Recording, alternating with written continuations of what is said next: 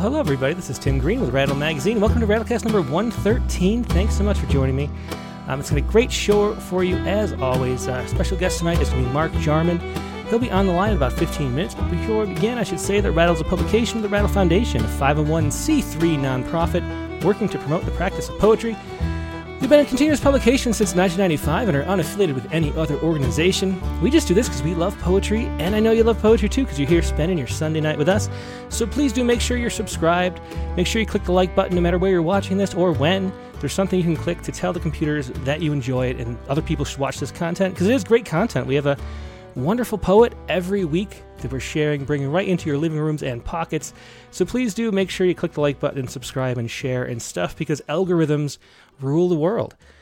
And um, now, before we begin, we like to start out with Poet Respond. Unfortunately, today's poet can't be with us. Um, he lives in Singapore.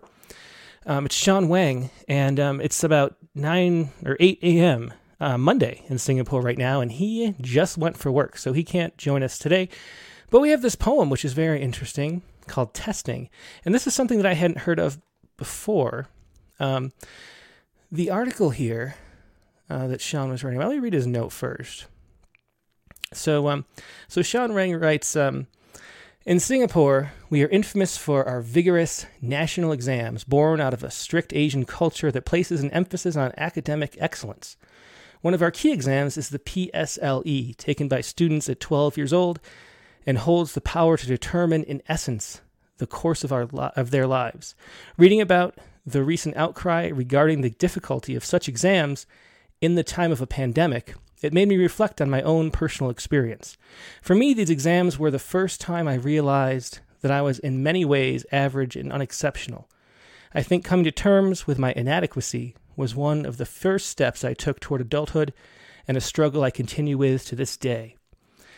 And um, that's what he's talking about here. And here's the article. Um, this is from the Straits Times. I'll show it here if I can get it on screen fast enough. Uh, this is from the Straits times speechless. Some parents' kids upset over tough PSLE maths paper.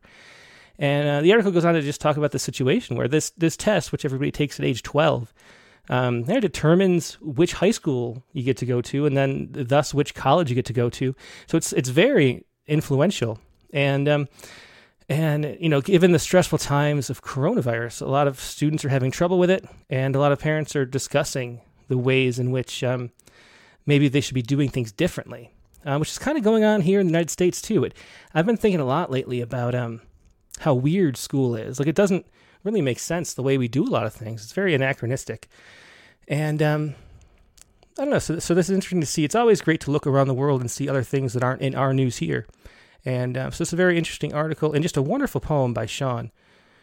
And I'm going to read it for you now. Here's this is Testing by Sean Wang. Testing. I first learnt about the world in shapes. A ball is a circle, is a sun, is an earth, and a square is a chair, is a window, is a tile. Then I moved to colors green for grass, red for fire, blue for water and the sky, white for clouds, and black for the night and its ashes.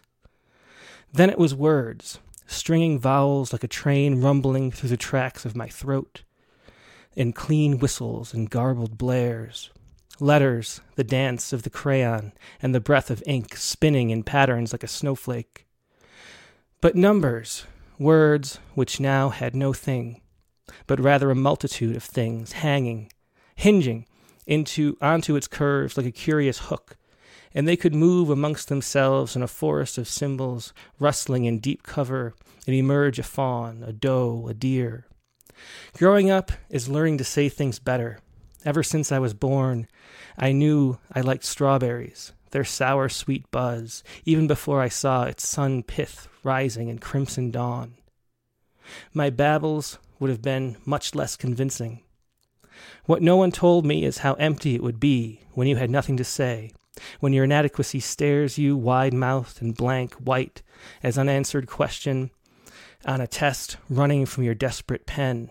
Grief you cannot explain away, the sadness that returns night after night as the sun lowers itself into a hole and the sea reclaims its land. When it was you and your failure in a room face to face, a reflection in a breaking shadow, a deaf God and his silent stars. Now, how could I put this into shapes, colors, words, or numbers? How lonely, how devastating, how adult. Once again, that was the uh, poem for this week. That was Sean Wang with Testing, uh, the Sunday poem today. And um, we also thought we'd go back in time a little bit and look at some old poems. It's one of those days. Well, you know what? Maybe not. Mark Jarman's calling us right now. Let's just skip this whole thing. I had to go to break really quick because I don't have any guests that could make it today. So I'm going to just take a quick break and call up Mark. And uh, I think he's ready right now.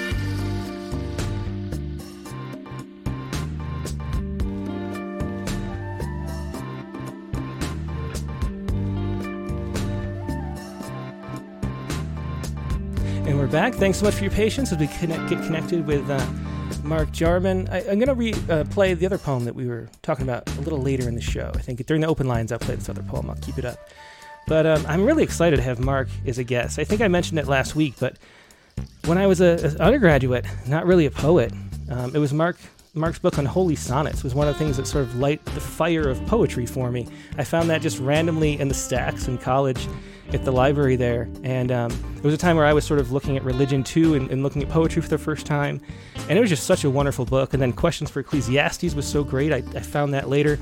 And um, so it was one of the poets that turned me on to poetry. Uh, Mark Jarman is the author of 11 books of poetry now. The uh, Henry, Heronry is his most recent. He has also published two books of essays and reviews, and the most recent one is Dailiness, which is just out from uh, Paul Dry Books. Um, Questions for Ecclesiastes won the 1998 Lenore Marshall Prize and was a finalist for the National Book Critics Circle Award. Jarman's other awards include a Joseph Henry Jackson Award and fellowships from the National Endowments of the Arts and the John Simon Guggenheim Memorial Foundation. Um, 2011, he received the Balcones Poetry Prize for Bone Fires new and selected poems. Uh, he's recently retired as Centennial Professor of English at Vanderbilt University in Nashville, Tennessee, where he lives with his wife, the soprano Amy Jarman. And here he is Mark Jarman. Hello, Mark. Hi there. Hey, how are you? I'm great. It's I great think we first met in 1999. I think I came by the offices in Studio City.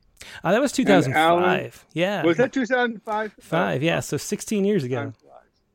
Alan Fox interviewed me. Yeah, yeah, and I, I, can't remember if we did we go out to lunch too afterward. I think probably. And, I don't uh, remember. We may have. Yeah, yeah, it, it, was great. I think you were coming back for some other event, and we just it was a perfect uh, arrangement to get to see you. Yeah, and yeah. Uh, and that's in issue number twenty five. If anybody wants to go back and buy that um, excellent interview. Um, but so how you doing now, Mark? It's been sixteen years, I guess. Fine. Um, I'm I'm doing well. I as as you said, I'm retired. I find it agrees with me very much. yeah, I, I, kind of feel uh, a little. up in the morning and do just what I want to do. Mm-hmm which is uh, usually write and then read. Well, do you want to start us out uh, by reading a poem? Sure. Um, do you have anything that you'd like me to read? I can. Let me let me read the, the, the poem that is the first poem in my new book, Zeno's Eternity, because sure. this is a kind of a poem that a reader will either go, "Oh yeah," or "Hmm." Um, I found out that the favorite poem of Groucho Marx was 30 Days Half September, April, June, and November, that he liked it because it gave him information. So I thought I would write such a mnemonic poem, uh, and I called mine Memory Song. So this is the first poem in my book. It's just a little thing.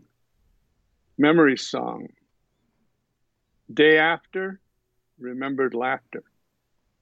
Day before, even score. Day of, hand in glove.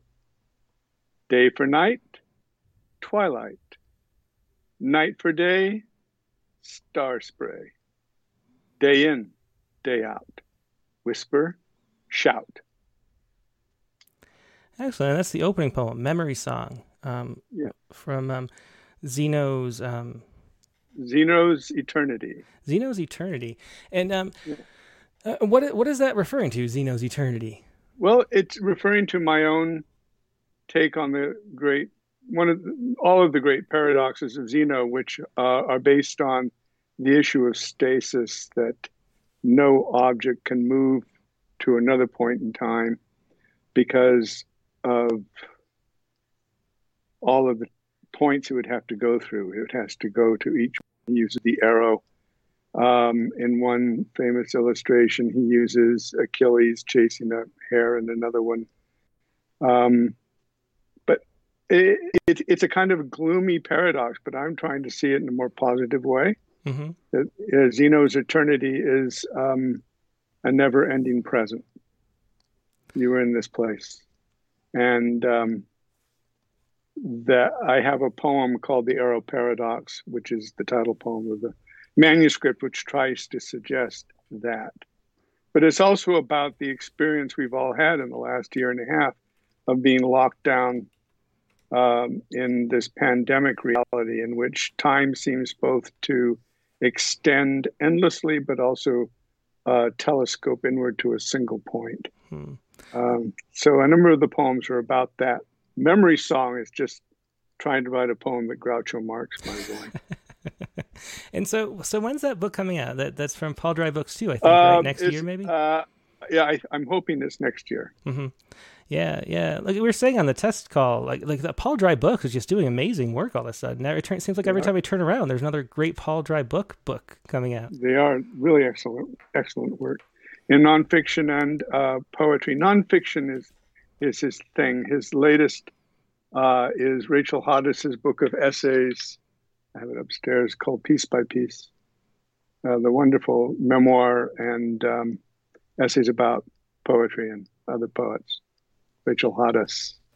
Yeah, and your newest book um, from from um, Paul Dry, which came out last year. I put it on screen for everybody. This is a book of essays on yeah. poetry.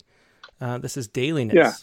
And um, yeah. I just, I had to say, I mean, the, the package that you sent with the, the Heronry and Dailiness, it just, it was just such two great books. I loved reading both. And this is one of the best oh, thank you. books of essays on poetry I've read in a long time. It reminds me of, you know, reading Tony Hoagland back in the, you know, when he would be coming out with those Yes, books. well, he was, he was incomparable, I thought.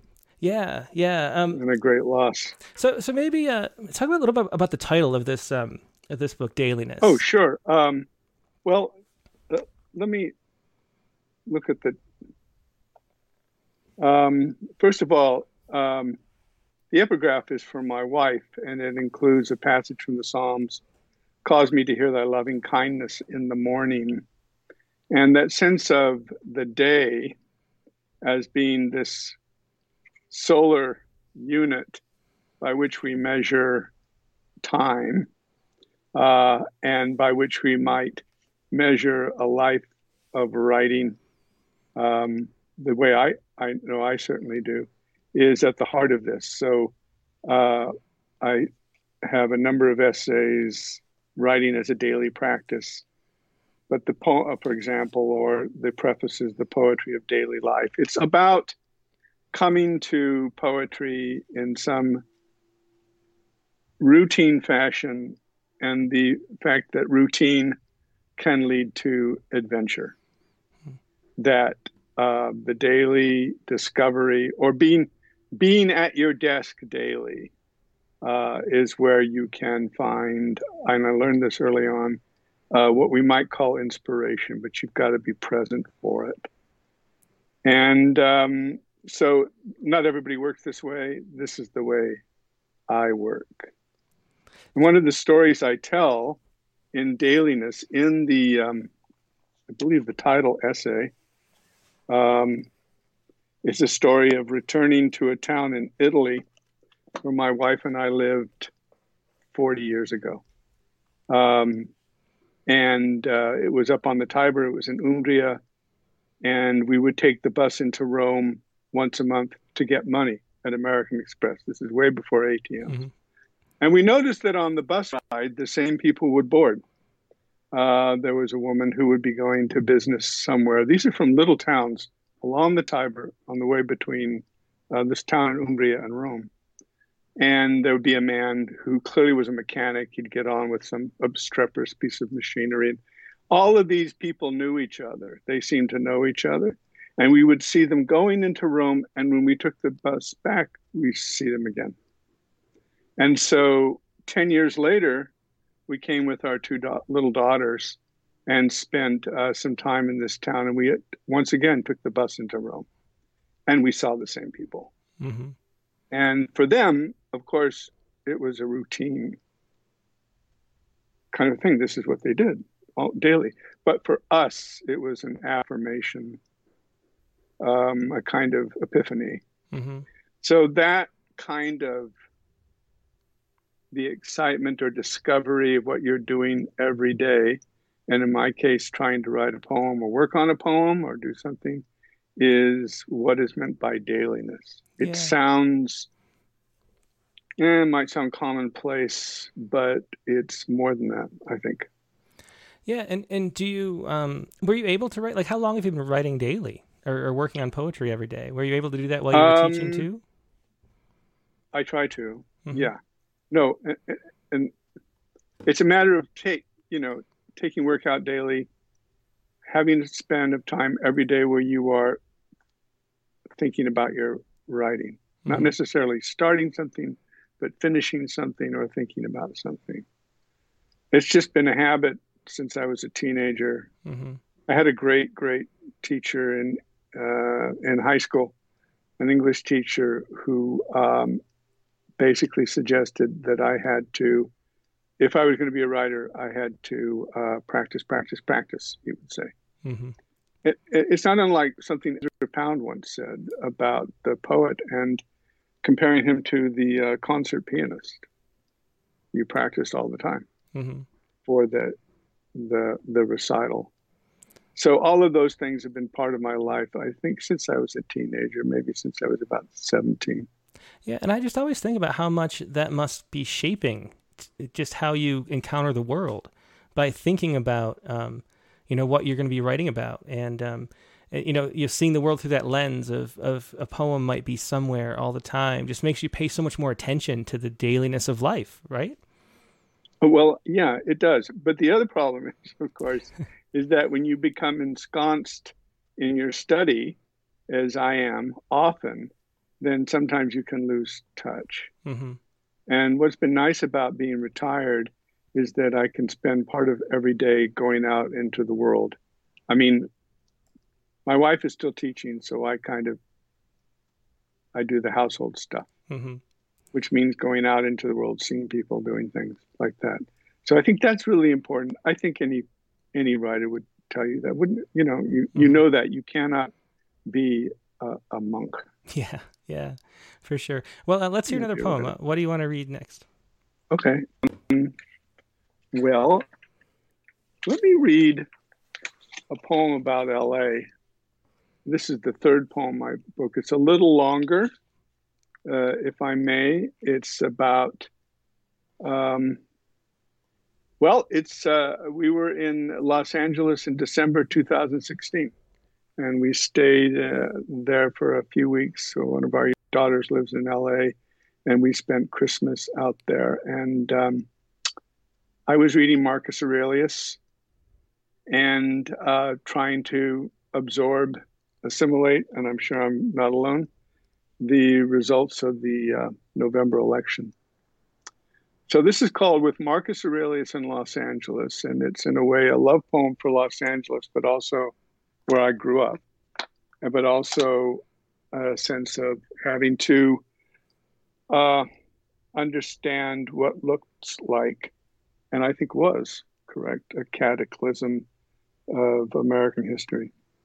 So, with Marcus Aurelius in Los Angeles, I have taken a seat in a garden of open sky hedged with ficus and bougainvillea, the bristling red flowers of bottlebrush, and a couple of lemon and lime trees from one of many forgotten orchards. The December sunlight, mellow and gaudy, leaning west, is slanting in like truth, pushing the winter chill into the shadows. And the truth is, I am sitting nearly paralyzed in an aftermath of despair, having returned to the place I think of as home and expecting the end of the world, our life, our country's life, as I scratch words into the notebook on my lap, where I also balance the book you called to myself. I am here, Marcus Aurelius, with your thoughts, each as stony as a eucalyptus pod and leafy rubble at the base of a tree too grand for this place. Nature always has an end in view, you wrote. My city is the cosmos, you wrote.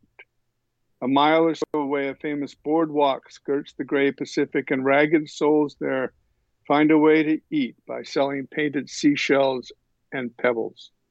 And in the open air markets, tourists probe racks of t shirts and hats with palms and clouds. The homeless make their homes on the hard sand, and the languages of the empire ripple past. And even nearer, the same babble of humanity runs along an expensive shopper's street where there is not a single necessary thing for sale. If we accept that one day the sea will cover us or retreat from us completely, abandoning the earth, and that it may be tomorrow or the day after, even as we hear the rumbling surf rise an octave, or note an unusual silence in the silence we are used to. Who knows what the sea will do to this city like a sea? The garden sh- shadows are crossing the pages of my notebook while your pages remain sunlit. Nature always has an end in view for us, if not for itself. Our gift is to see that. Our nature is to see and not wholly believe. Marcus Aurelius, philosopher, one of the five good emperors of Rome. I won't pretend you were other than a dictator who squandered his reign and after his own soul. A little flesh, a little breath, you wrote, and a reason to rule all that is myself. You lived at the end of a fortunate era, says a historian who loved you, and still urged yourself to rise daily and do the work of a human being to stop philosophizing about what a good person is and be one. That historian who loved him was Edward Gibbon in the history of the decline and fall of the Roman Empire. He thought there were there was a period of about hundred years after after Christ died um, of good emperors, the Antonines. Marcus Aurelius was one he mentioned to. He called it a fortunate era. One of the most fortunate eras in human civilization, said Mr. Gibbon. Do you do you feel like um, that we're living? I mean, I'm kind of ask, asking about what's t- about in the poem, but do you feel like we're living at the end of a fortunate era? Would you describe it that way? Like it does feel so similar to the fall of, of the Roman Empire, right? Um, gosh, I hate to be gloomy. Yeah. um, I, I can't I can't answer that. I think we all hope that we're not. Mm-hmm. Um, and I do do believe we have wor- lived through worse eras. I mean, uh, uh, you may be old enough. I'm old enough to remember, um, you know, duck and cover under your desk. Yeah. In the in the '60s, and um, I used to have nuclear bomb dreams, war dreams, as a child. So uh, I I hope not. Yeah. I hope we're not at the end of a fortunate era. I hope that this this particular era uh, has been an aberration. Mm-hmm. Not this, not that it hasn't always been possible. Yeah. Not yeah, that it well, always has been potential. Yeah, that's kind of always the, the a comfort in a weird way is that sort of everybody, you know, every era of people have thought that they were living in sort of the end of the era, you know, that as yeah, long as you well, you know, there's always that apocalyptic strain where we think that this is it, right. and it really feels like it every time, you know. Yeah. I mean, you had the the nuclear fear back then, but then also like yeah. the assassinations of the '60s, and you know, right. you know, and then you know, but going back to the um, yeah you know, the religion, you know, holy times. All of that. Mm-hmm. Yeah. Um, I, yeah. Um, my students uh, of the past 20 years understand one landscape in particular, and it's always dystopian mm-hmm. and apocalyptic. you don't, why? You don't want to live in this. I mean, utopia may not be, may be foolish and no place, but why the natural inclination to a world of, you know, first described in the Mad Max movies? Why? Mm-hmm. Why is this just the natural place you want to go? My my sense of the landscape when I was growing up was basically the idyllic landscape of Southern California, mm-hmm. Toward which I inclined all the time to go back to that. and this not a not a bombed out place. Um, though it, would, it, was present, uh, even depending on where you were in LA, of course. Mm-hmm. I lived on a hill uh, in Southern California, and uh, we could see the riot smoke from Watts in 64, 65 from our house, mm-hmm. looking inland into the basin. So yeah. um, it depends on how you cherish your own history. Gibbon is in particular interested, though, in a post Christian world. He had no use for the rise of Christianity. He wanted to find that moment before Christianity took hold mm-hmm. of, of, of Roman civilization and history. And he found that period um, from about 100, uh, 30 AD to 130 AD. Mm-hmm. Yeah, and that does seem like the parallel for our time right now. It really does. Um, so, so how much um, is the dailiness of poetry maybe a rebellion against that, or a, I mean, to me, it seems very spiritual. The, reading your poetry always does, and and, and then the dailiness um, book of essays like puts that really you know into into stark perspective. That that it feels that way to you too. Like how much how much of writing like as a spiritual act for you, and and, and how does it help you process the world? Um, it is a spiritual act. Uh, and I have written about the aspect of, of the poem as a prayer. Um, but I give it a lot of latitude. Mm-hmm. Um, I grew up in a mainstream Protestant denomination. My father's a preacher. My grandfather was too. Um, I had uncles who were preachers. It was in the family. And so, um, sense of the way liturgy reached into daily life was something I was familiar with. Um, but I never, when I said about writing, I, I didn't understand the parallel between that. And I didn't even think about the parallel between that and prayer life. They were separate. But as I've grown older and tried to talk about what it's like to sit down daily and approach the page and try to find some. It. I know this sounds too, a little too Misto Cosmo because it's so hard. You know, you're pushing your pen across the page. I write by hand, and then I later put manuscripts on on the typewriter or now on the screen. it's so much easier to say, well, I think I'll just finish reading the paper. um, but you, you compel yourself to do it. I do it because I have so many drafts of things now that are not finished that I can take out and look at every day. And uh, so a moment comes when you're trying to describe that, I think, and, and you realize that this is a ritual mm-hmm. and it is um, a gesture outwards. I, the poet Brenda Hillman and I were in graduate school together and both had strong religious backgrounds, and we were talking about prayer once, and she said it's a gesture outwards," and I thought I still think that's a wonderful description, because writing is so often a gesture inwards, so that you can go out and give it to a reader. And I'm always when I write, I write for a reader. I'm I may be writing for myself, and um, but I'm also eventually hoping that a reader will engage with this. Mm-hmm. Is it a form of resistance? Oh, it certainly is. It certainly is. It's a way of saying, I do this, and I'm going to set time aside for myself to do this. Um, and with and I'm engaged with this thing that's important to me, but also is uh, an ancient thing to do. Mm-hmm. Um, I was talking to my youngest daughter, who's a very brainy person, and I said, We were talking about this, and I said, I don't know why I'm never satisfied. I'm never satisfied. She said, Because you grew up in a capitalist society. You're constantly supposed to be doing more and advancing and making more. This is for some from someone who writes for television. yeah. Nevertheless, mm-hmm. She had a strong point. It's an interesting point. I always thought it was a way of detaching from any sort of society and what it demands of you. Mm-hmm.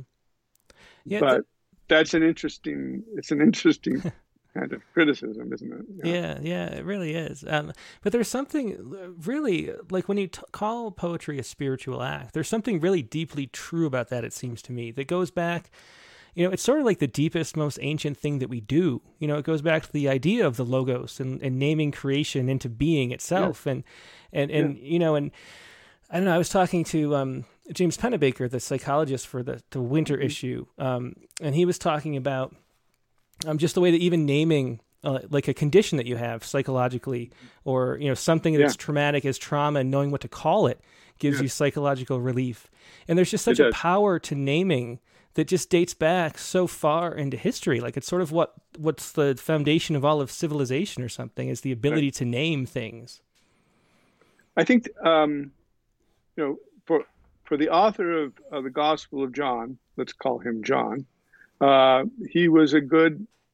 He had a good foundation in um, the in Greek philosophy, perhaps Platonic, maybe even pre-Socratic. But when he says it is logos, that's exactly what it is. There's a sense in which the word is related to coming to consciousness, and you mm-hmm. want to give names to these these aspects of your consciousness that you have suddenly become aware of and that you value. I think that very strongly about that. Um, I think this is one of the things in um, even in, in, in Freud's interpretation of dreams. One of the things that's happening is things you do not understand. We are now going to give them names, mm-hmm.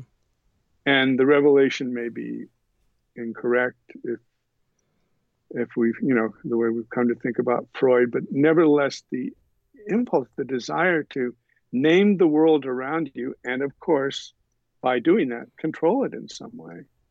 Uh, I think is really is is one of the impulses for poetry.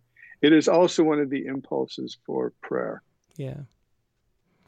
But what I think is really important about that impulse for prayer, and I, I like what I've always been com- compelled by what Samuel Johnson said about prayer.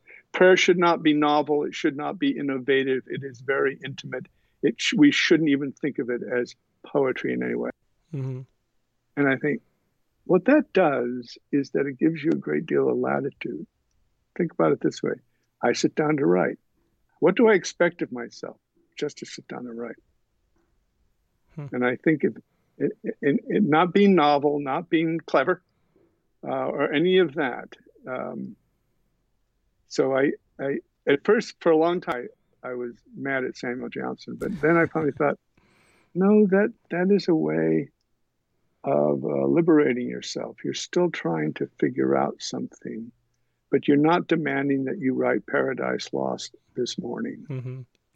Yeah, there's a little anecdote. I can't remember who it was, um, but in the in the in the essay where um you know the, I think the a, a, writer's wife they said did he write all day? And and it was yeah he wrote all day. And what did he write? Nothing.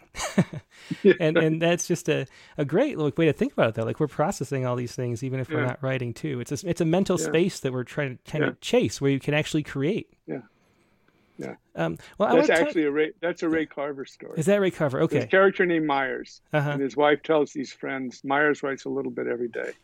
And the friend said, That's impressive. What did you write today? Nothing, Myers said. mm-hmm. yeah. Well, I want to talk a little bit more about this in more detail, but let's do another poem so we make sure we get okay. to a good number. What do you want to do can, next?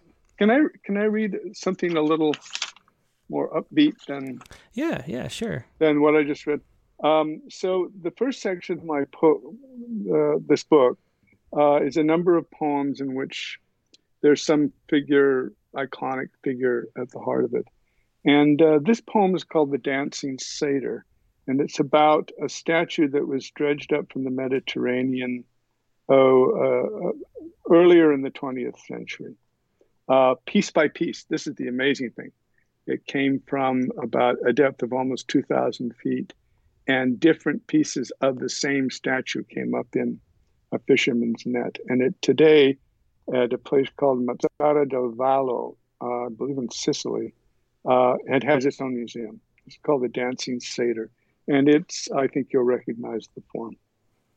I have been dancing 2,000 feet deep, dancing too for as many years, the figure of ecstasy, rapture of the deep. I sent up a limit of fisherman's net, then toiled the same way up to join it. I have been dancing, 2,000 feet deep. Frozen from birth in my bronze flesh, I was born to dance and be motionless, born into ecstasy, and the rapture is deep. I sank with head thrown back, spine bowed, with mother of pearl in my unclosed eyes. I have been dancing 2,000 feet deep. And those members I have parted from, right leg, arcing tail, both arms, still figure in ecstasy, wrapped in the deep. Whether on the seafloor in the dark or bathed in lights in my own museum, still I am dancing centuries deep, a rapture of bronze and ecstatic sleep. Excellent. That was the dancing that, that, satyr. Yeah. Um, I was I was um, I was with an archaeologist uh, when we looked at this, and she said, "This is the future of archaeology. It's on the seafloor." Mm-hmm. But I also thought this issue of the thing in motion and yet in stasis and uh, achieving the kind of ecstasy in that rapture is one of the things that I'm, I'm trying to talk about in dailiness and also in these poems. To me, it was a figure of the poem of or of the poet. Um, and it all comes together piece by piece. And it's a villanelle. I've been played loose with it, but it's a villanelle. Mm-hmm. Um, so, so the thing that I want to keep going on is you have an excellent chapter on metaphor, uh, or an essay on metaphor in this book, mm-hmm. and um, and I've, there's something that I've been trying to wrap my head around for so long, but it seems to me in some way that if um, the creation of meaning is sort of the fundamental human drive, which I think it is, then we do it through language. And it seems mm-hmm. like the fundamental way we do it, we can create newness out of language is through metaphor. Like there's a weird way that comparing things to each other is sort of the fundamental basis for language itself. Like a chair is only a chair because it has certain things in common. And we see this, like this chair I'm sitting in, as a metaphor for the chair you're sitting in. And eventually we give it a name and it's chair. And then we know it's a chair and don't have to pull that meaning out anymore. There's some weird way in that which that happens. And um, so, so this this essay about um, about metaphor was so interesting to me, and, and just the way you think about it is, um, there's something about um, how um, like a metaphor has to fail to be successful at the same time, yeah. which is such an interesting concept. Can you just explain a little bit about how you think yeah. about metaphor? Well, I'm getting part of my inspiration for that thought from uh, Robert Frost, one of his essays. I think it's on extravagance. Um, I mentioned in, in in the essay where he says to make the final unity that is the greatest attempt that failed. Hmm. Uh, that metaphor is an attempt to reach that land of uh, likeness that Augustine pictured. We live in a land of unlikeness, but in the land of wholeness, when everything is brought together, we will live in a land of likeness. And Frost is approaching that and saying that's the greatest attempt that failed. And then I started thinking about the fact that any metaphor, like the kind you just mentioned, has to break down at a certain point because, let's say, a chair, uh, a metaphor using the word chair might be um, the outcropping of cliffs above Edinburgh called Arthur's Seat. That's metaphorical for these cliffs that overlook uh, the city of Edinburgh. They're like a chair or a seat or a throne, Arthur's seat. But there's a place in which they are nothing alike. Mm-hmm. You take a little bit from it, you take something from it, and it gets you into a new place. A new, this is uh, perhaps poetry making a new reality with these two things he's brought to you brought together. But only in the land of likeness and unity can they come together. Mm-hmm. So to me, the excitement is in a little failure, a little energy is given off.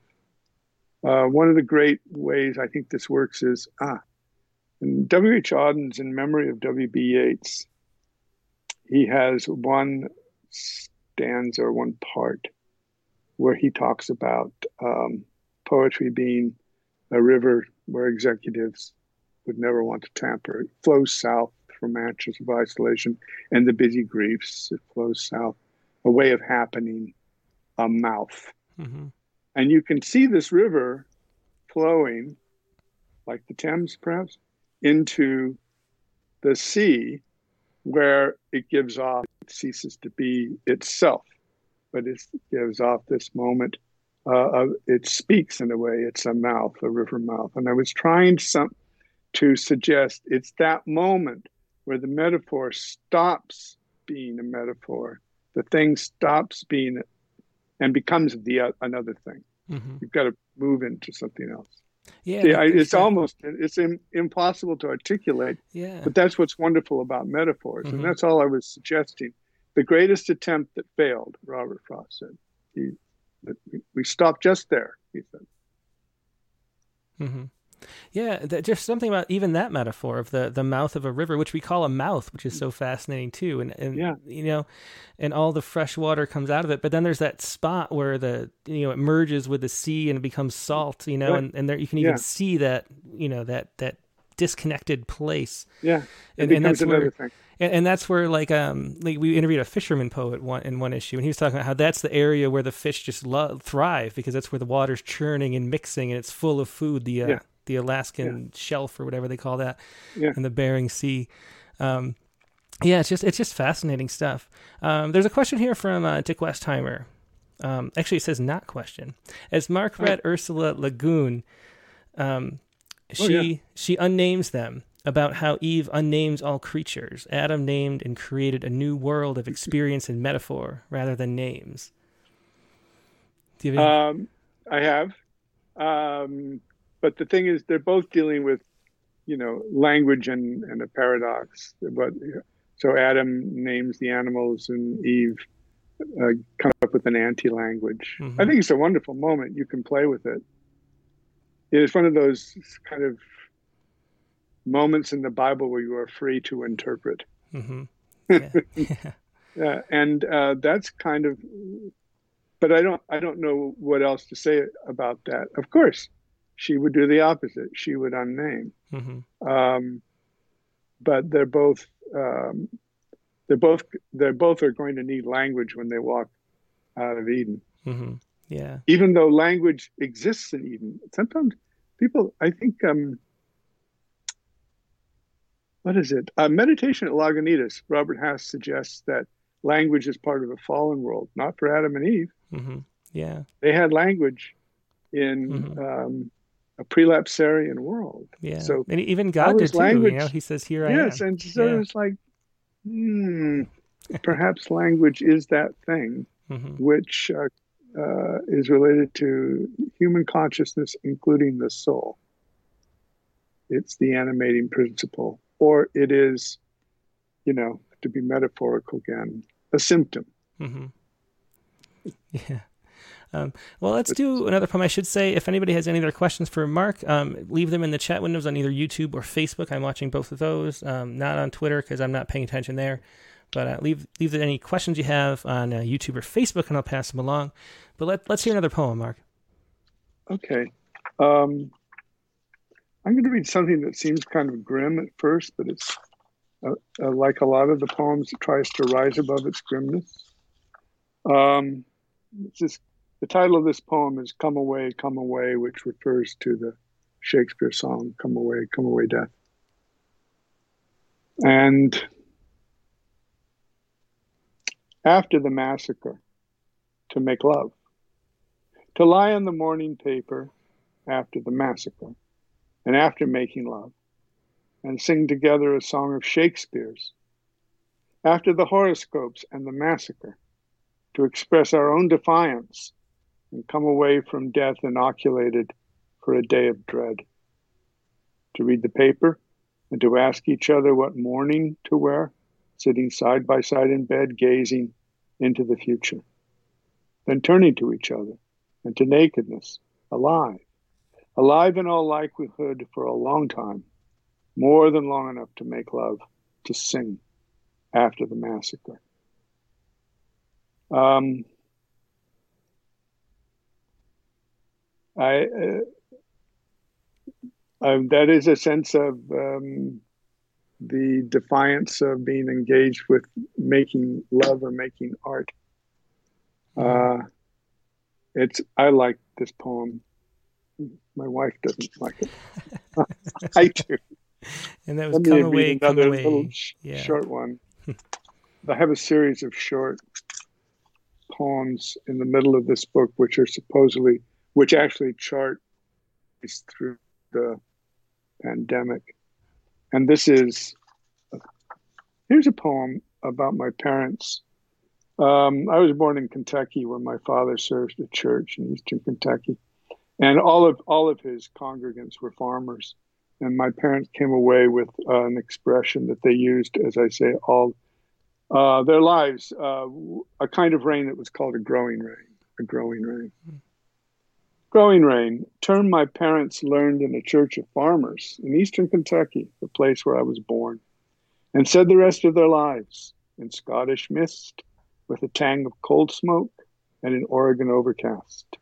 A growing rain, they said, whenever it fell gently and steadily, soaking without beating down, even on Christmas Day, on patchy snow, a growing rain, though mealy, thin, or pointless Good shoes darkened side by side at the bus stop. Woolen coats hung down with water weight.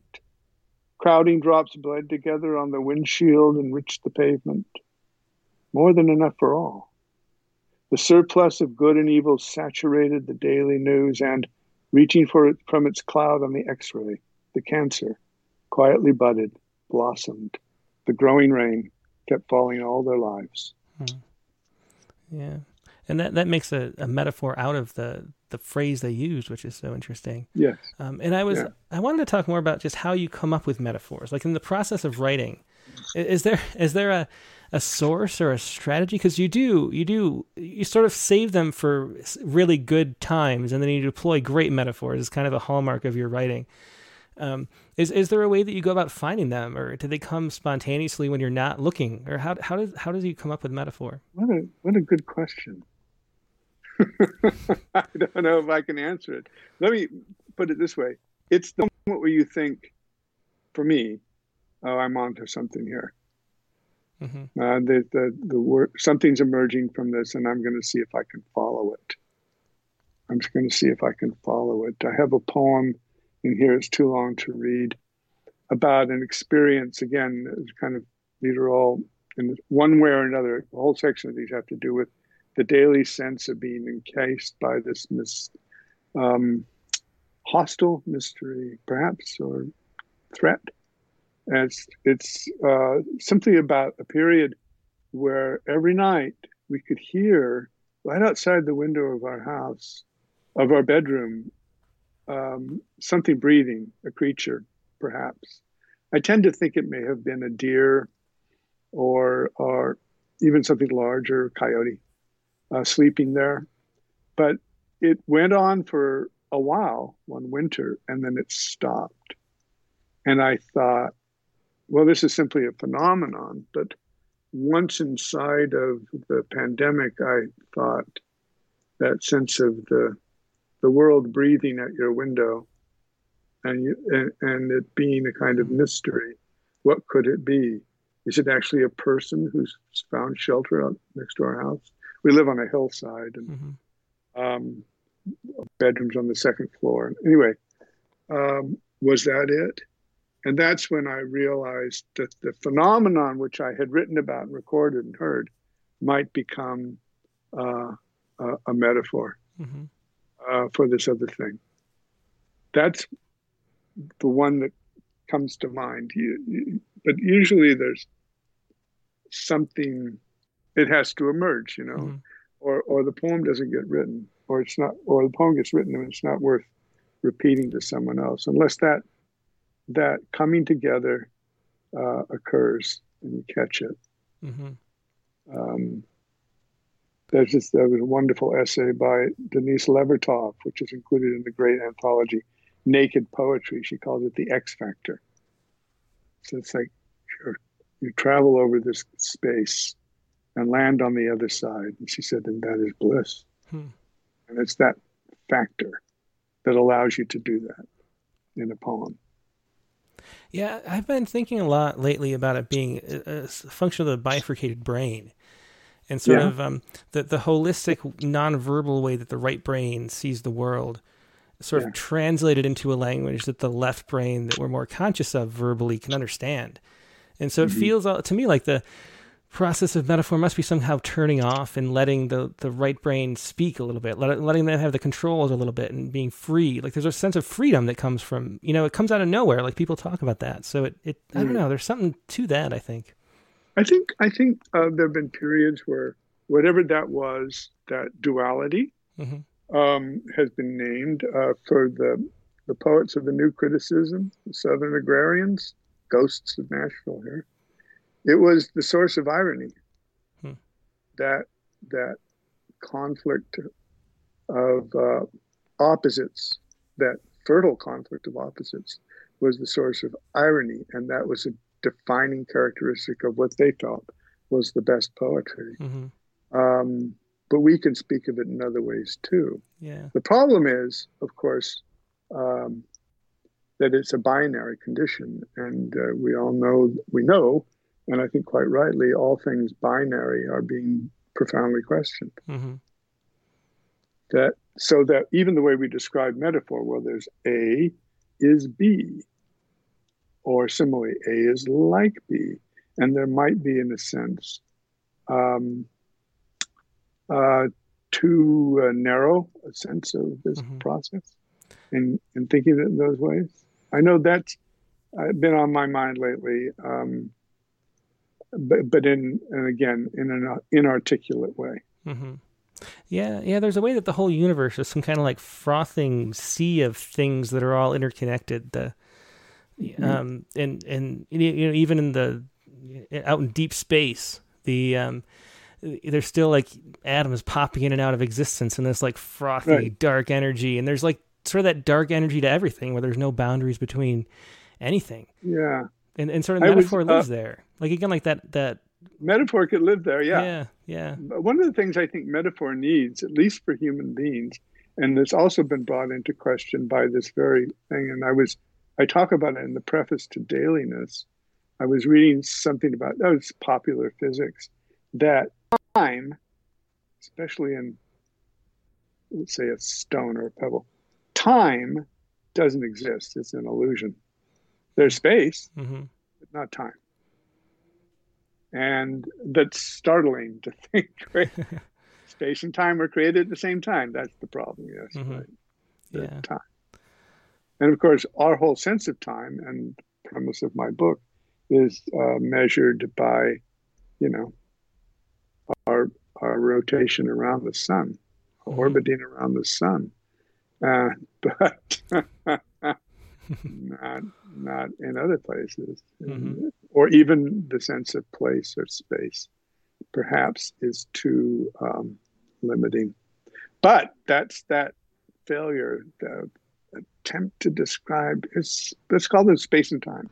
Yeah, almost. Mm-hmm.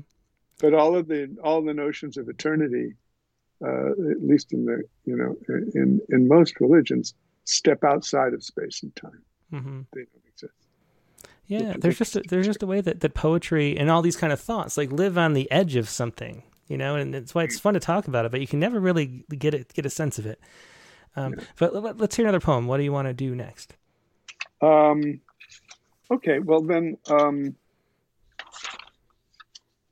I was going to read a poem about my neighborhood, but instead I'm going to read one of the. There are a few poems about the passion in here and I'm going to read this one. No one understood the final meal. No one understood the final meal, that it was final, each part with a meaning. No one understood as it was served, each portion of the body poured, doled out. Strange flesh, strange drink, each portion of his body.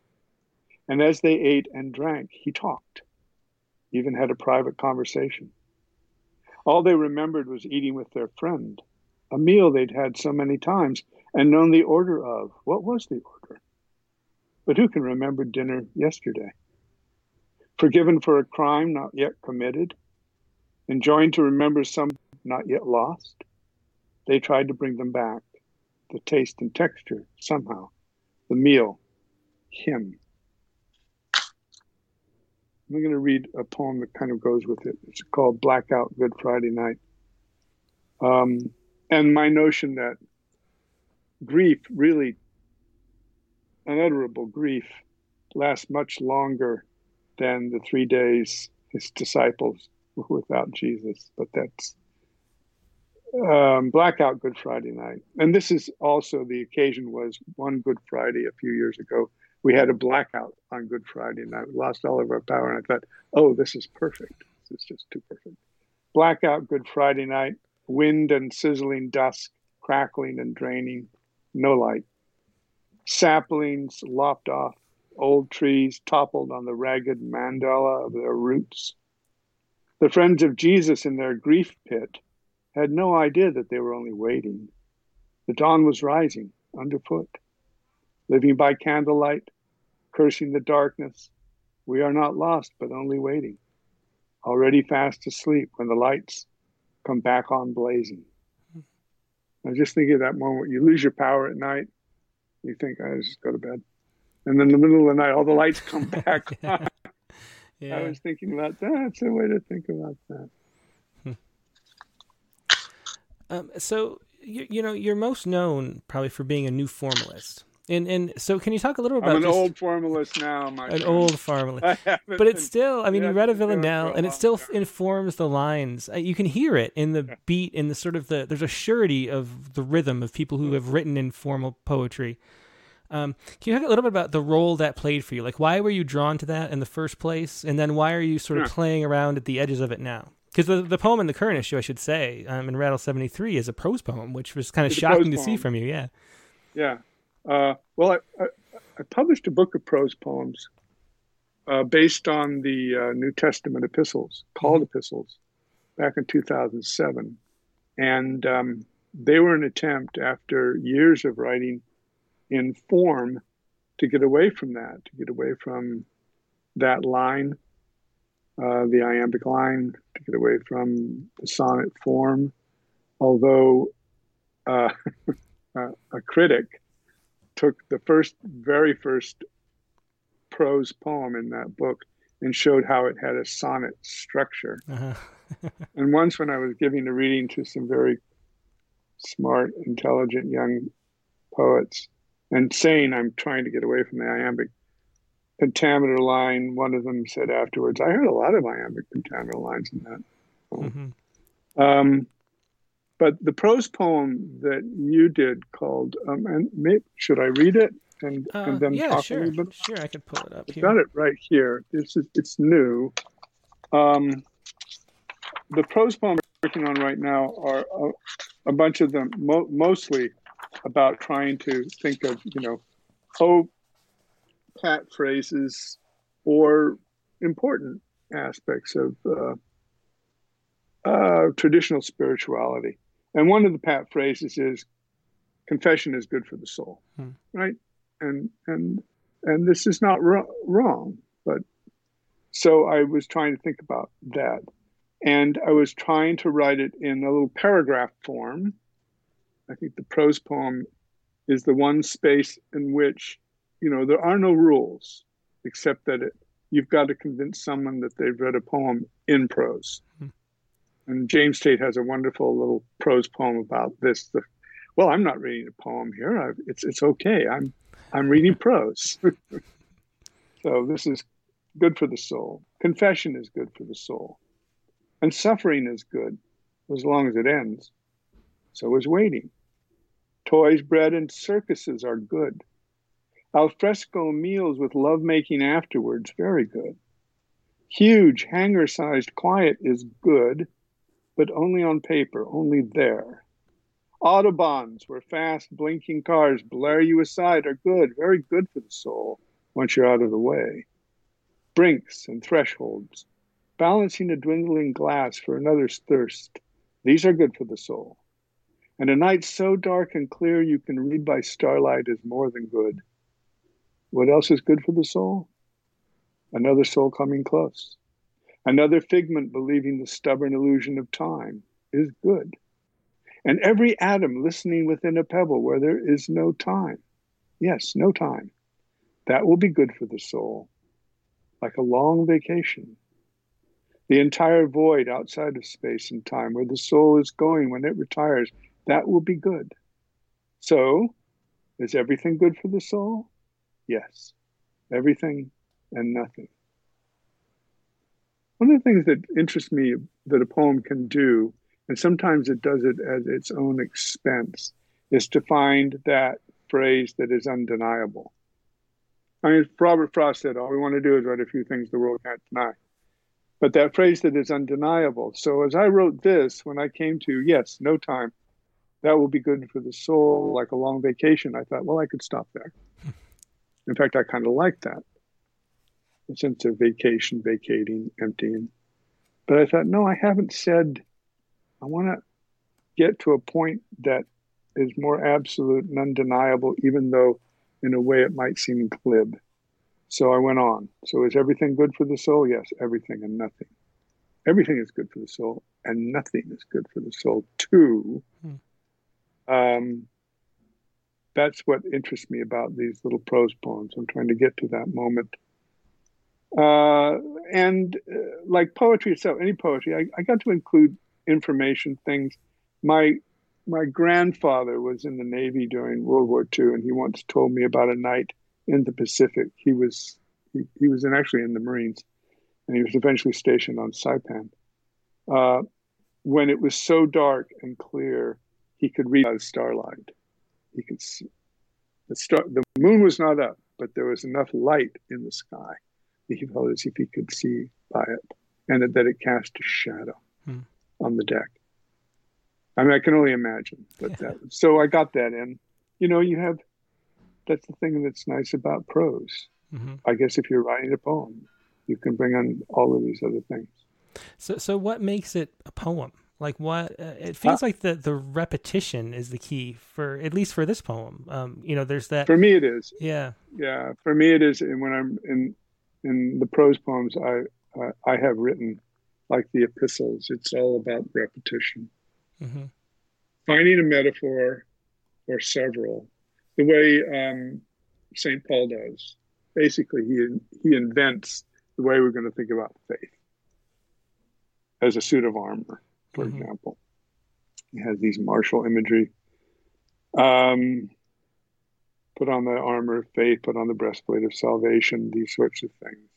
And you think about, you know, he's got he's got the whole Hebraic tradition to draw on, but he has to make up something new, a new way to think about what it means to believe, you know, the, to preach Christ crucified. Mm-hmm.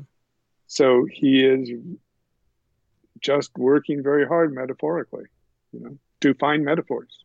Mm-hmm. The most famous one being um, in Corinthians 13. 1 Corinthians 13. The love chapter. Love is not love is you know mm-hmm. well yeah i i should know that by heart so shame on me shakespeare retakes it as love is not uh, love does not alter he takes he he deals with that too so what am i i've got myself one in a ball um, in the letters of paul he uses metaphor to help the early Christians think about what they believe. Mm-hmm. That's a practical use of metaphorical language. Oh. Um, that's what I find challenging in prose poems too. Yeah, there's a way that the, the repetition sort of drives the rhythm of the poem, and and there's a chapter in the Dailiness about um about the use of repetition yes. in poetry too, yeah. which is something that um I've I've always we do these critiques of the week every Friday, Mm-hmm. And and when when sometimes you know repetition really works, and sometimes it doesn't. And there's a way that like it only works if it's like shifting meaning a little bit. You know, it can't be a flat. But how does a, how does repetition work, and how does it, it not? It's hard to articulate what the difference is, but you can sort of feel when it's working and when it isn't. You can. Um, so I'm looking at this this essay, uh, the story of a feeling, And in the Gospel of St. Matthew, I say, Jesus warns his disciples not to use vain repetitions when they pray, thinking they will be heard for much speaking. Uh, but he goes on to teach them the most repeated prayer in Christian liturgy, which is the Our Father. So we want variation in ritual, song, and sex sometimes. The other times, faced with reality that may be more than we can bear. We want the same old song. At the end of Waiting for Godot, Vladimir, struggling to put on his boots and facing another spell of waiting, declares, Habit is a great deadener. So, like all repeated modes of being and artifice, habit beguiles the time until the Messiah comes. Hmm, interesting. But yeah. sometimes habit is stale and trite. We seem to enjoy repetition, but we don't want too much of it. Mm-hmm. Yeah, it's a But weird. we need it sometimes. Yeah, yeah. It's weird. It almost works like a catalyst. Like it, it either makes Yeah. it more dead or more alive, depending on how it's deployed, or, or depending on what's behind it, or something. Yeah. All you know, the, the whole notion of practice, if you're learning lear- learning a musical instrument, uh, is could be thought, thought of as training muscle memory. You have to do this again and again and again until you don't think about it. hmm If you learned, I know this sounds so banal, but I learned touch typing in high school, my freshman year, and it is it has always served me well. hmm Except that until I had to learn The to phone. type on a computer com- keyboard. Uh-huh. Yeah. without having a return and all. Anyway, Mhm. um, Um, um, oh, I lost my train of thought. I was going to ask you about one more thing. What was it? Um, oh yeah, I was just going to say you never really explained what it was that um, drew you to formal poetry in the first place. oh, oh yes, I will tell So, you. so yeah, so Um, there's something that uh, just I will tell you. yeah, go ahead. When I was learning to write poetry, I kind of schooled myself, apprenticed myself to poets like Richard Wilbur and W. H. Auden. Uh, but I came to a point where I realized, well, these guys are just old fogies. What I um, I am a great admirer and, of uh, Alicia Stallings, who was on your show a while back, and I know that she was lucky in her classical training not to take any creative writing, Mhm. but I did in college. Uh-huh. And writing in form just was not cool. Yeah, like you didn't do that. You didn't write in meter and rhyme. I wrote a poem about surfing in meter and rhyme, and I was laughed out of the class. and I thought, oh my gosh, we're going to change this. So I would say uh, my first several books, one, two, three, four, three, uh, are in kind of mainstream American free verse, which is perfectly fine. mhm. You know, I mean, uh, learned it from Elizabeth Bishop, uh, who more or less wrote it. Uh, Robert Lowell eventually would write that. Williams.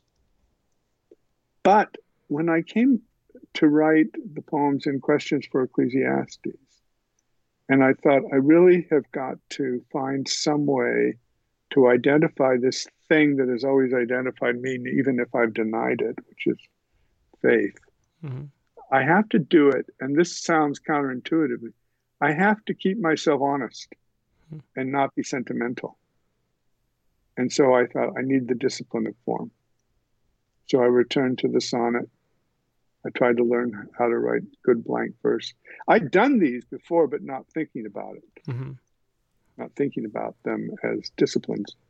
And so I did, and I thought, well, this feels right yeah, um, and I continue. I'm not. I mean, I'm not as. What am I? What's the word? I'm a little more heterodox than a lot of my fellow formalists, uh-huh. and I get and I'm mm, don't uh, sometimes. But um, uh, I always find thinking of the rhythm of the line as it comes from a traditional meter and the form of the poem as it conforms to some traditional form, whether it's in poetry or some or liturgically or, or something like that. These I find productive and helpful. hmm I'm more conscious of what I'm setting about doing than I was before then. And I'm glad that I am. And you know, you mentioned that it, it, was uncool, and I actually I had a as an undergraduate before I was even. It was one of my first experiences with poetry. I had a professor who said, like, "Thou shalt not rhyme." yeah. And um, yeah. And, and, why why does it become um, you know, so why is it uncool? Like, like why do you think that happened? I, what is the driving force? I don't know that? what happened. I think, I think, um, I don't know, but it, it you know, it, it's like the son, the sonnet itself comes and goes. You know, mm-hmm. it went through a whole century. The 18th century, which just kind of went underground, and they came slowly back. And then in the beginning of the 20th century, uh, Williams called it a fascist form. So um, meter and rhyme gets has a kind of a political um, uh, connotation attached to it. Uh, when the new formalism began to come about, uh, there were critics, I shall not name them, who suggested that this was like Reaganism and the return to uh, the right. And, and most of the formalists I knew were to the left of me mm-hmm. politically. So yeah. I just, I, this happens. It gets polarized. No one is helped by that polarization. Mm-hmm. That includes the polarization between um, language, postmodern poetry, and whatever it might be mainstream. Yeah. That's just not helpful to understand each other if we want, are going to understand each other. Yeah, I wonder. But this I, is common. Yeah, it had never really occurred to me, but I wonder if any of it was um, actually like, you know, the influence of like anti-Soviet propaganda. Um, you know, because there's the whole cultural congress thing, and they were had a lot to do with the founding of the Iowa Writers Workshop. Um, that whole, you know, like like the abstract impressionist painters and, and things like that were funded um, by sort of you know money through via the Cultural Congress and the CIA and things. I wonder if that has anything to do with that.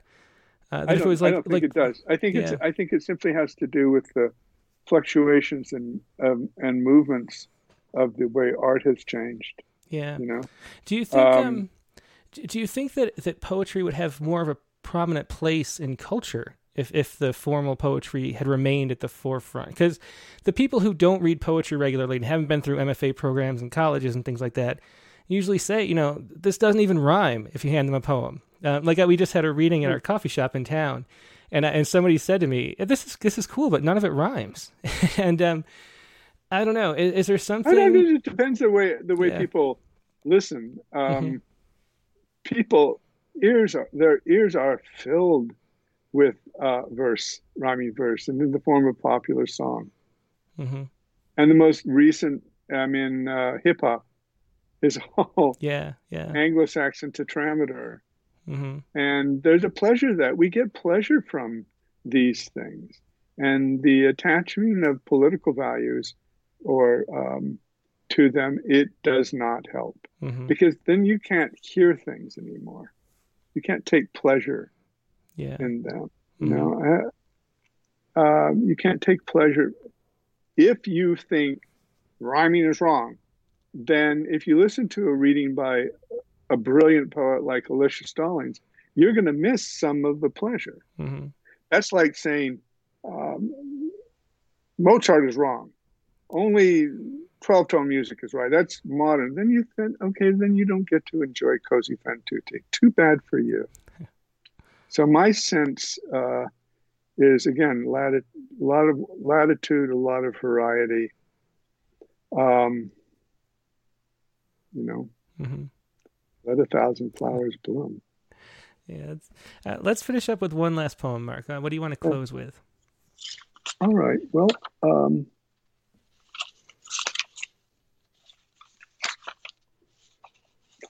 I'll close with a prose poem, which is called In Closing, Let Me Say. And, and where can I find that? Is there somewhere I can find oh, it? you don't have it. Oh, I, I don't. Okay. I it. It, it's, it was in a magazine uh, called Miramar. And I only say it's it's it's it's kind of confusing. Let me read something that's not so gnomic. I'll read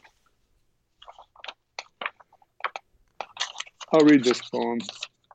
My father died about four years ago, and shortly after he died, an enormous Luna moth appeared on our back door. And this is as traditional as I can be. It rhymes. It It's in uh, quatrains. I think you'll hear it. My father returns as a luna moth. My father returns as a luna moth, a green hand under the porch light. He comes back as a tree frog on the kitchen window, blown there by the storm overnight. My father returns as a red wasp, and the venom she sticks in my knee. He sleeps in a paper capsule of the nest under the eave. And back he comes as a file of old letters, angry, commonplace, merry, and grim, airmail flimsy, stationary stiff, from him to me, me to him. He returns as hymn tunes and cufflinks, a diamond pinky ring that won't fit. He looks out as the passage from Micah engraved on his columbarium niche. Do justice, love kindness, walk humbly. He's there in a kiss with sealed lips. He's reborn as the O gape of his last breath in the solar eclipse. One day his signs and wonders may no longer make me think twice. Will he ever stop returning? Not in my life. Yeah, beautiful poem. That was My Father Returns as a Luna Moth, one of the last poems in the forthcoming book. Uh, Mark, thanks so much for being a guest. It's just a pleasure talking to you and hearing your wonderful poems uh, re- read uh, for, for us in the audience. Uh, really appreciate it. I appreciate it too. Thanks for the invitation. Yeah, have a good night. You too. Bye. Yes, that was Mark Jarman, and um, his most recent book um, that you can buy, which I highly recommend, once again, is um, Dailiness here. And um, oops, let me get this. Here we go. Uh, Dailiness, essays on poetry. There's a wonderful um, essay too. We didn't mention it, uh, but there's a great one on revision in that daily process, um, where he goes through different revisions of um, his poem Eocene Beech Leaf, and you can see that the radical ways that it changed over time. Even a correction from uh, the Atlantic, which was fascinating to see. Uh, maybe I'll, can I show you that? Um, I don't. I lost it. I don't know where it is, but uh, but you can see all the little notes that he made over time to this poem here. Like like one of my favorite books is um, Black Lightning. There's a great anthology that goes through well-known poems with with the notes over time like this, and so you see that go from a long draft into a shorter poem. Um, just one of the many great essays in Dailiness. Um, the Heronry is his. Um, I don't know where I put that. The Heronry is uh, his most recent book of poems. It's still out right now. And then, uh, once again, the book that we were talking about is a Zeno's Eternity. Um, the, the Dailiness and Zeno's Eternity are going to be from Paul Dry Books. And uh, you can find more of Mark Jarman at his website, Mark Jarman, poetandcritic.com. So, um, so do check that out. Just wonderful stuff from Mark. And um, so glad we could have him as a guest today. Uh, now we're going to go to move on to the open lines. The uh, prompt for this week was to write a poem without using articles, which is a, an, or the. Uh, so we'll see if you did that. You can also share Poet Respond poems. Uh, you can also share whatever you'd like. If you'd pu- published something recently that you're proud of, you can send me a link. Here are the details on how to do that. Um, what you do is email a poem right now to Open Mic. That's open M-I-C at rattle.com. Then pick one or the other, call in over Skype or call in over the phone. Skype is Rattle Poetry. Just type that into the chat window say hello, and I will call you back when it's your turn. Um, and the phone, just call up 818 850 7727. That's 818 850 7727. Just let it ring a few times, then hang up, and then I'll call you back within the next hour. That is how the, um, the open lines work. And we're going to go to a quick break and stretch, get this stuff prepared, and we will get to your poems. So um, we'll be back in just a minute.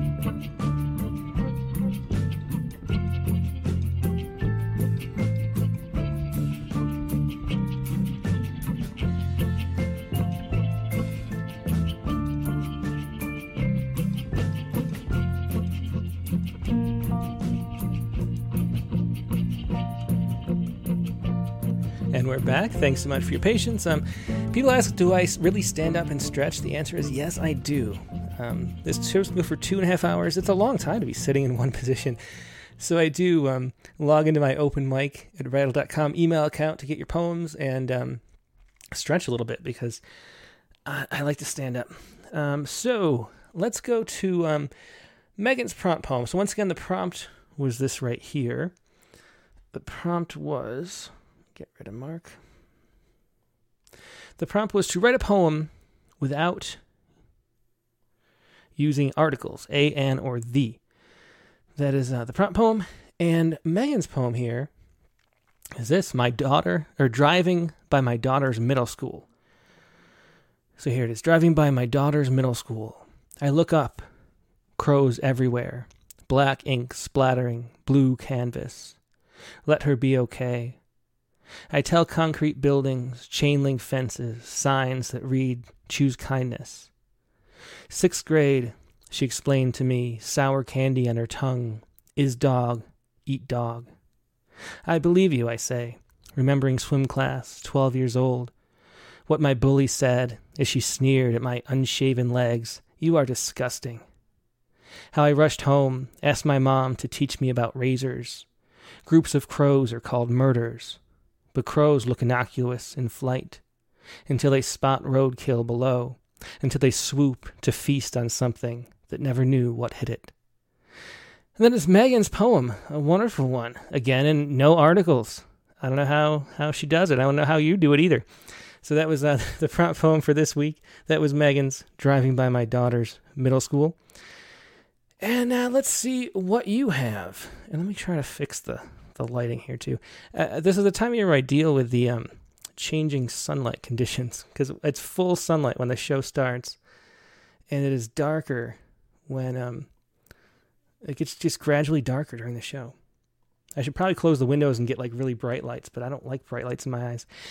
Anyway, let's see. We have a whole bunch of people lined up. There's a great, great group of people. So we have Nivedita, we have Angela Gartner, um, Dick Westheimer, Philip Stern, Carla Schwartz, Carolyn Codd, Julian Matthews, um, we have a 372 number. Uh, we have uh, Ter- um, T.R. Paulson, Guy Chambers, Mike Bales. That 327 again. So we better get to that. So let's get to some uh, open mic. A 636 is calling right now. So first, I'm going to call somebody that um, is used to it. So I can tell you when I call, it's going to startle you because it comes from the future, like 30 seconds. You're going to be listening to the last poem, and then bam, the phone's going to ring or the Skype's going to ring, um, then answer it, but turn off your stream that you're listening to it because I'm 30 seconds in the future. There's a delay. Otherwise, there's two Tims talking to you at the same time, and it gets very confusing.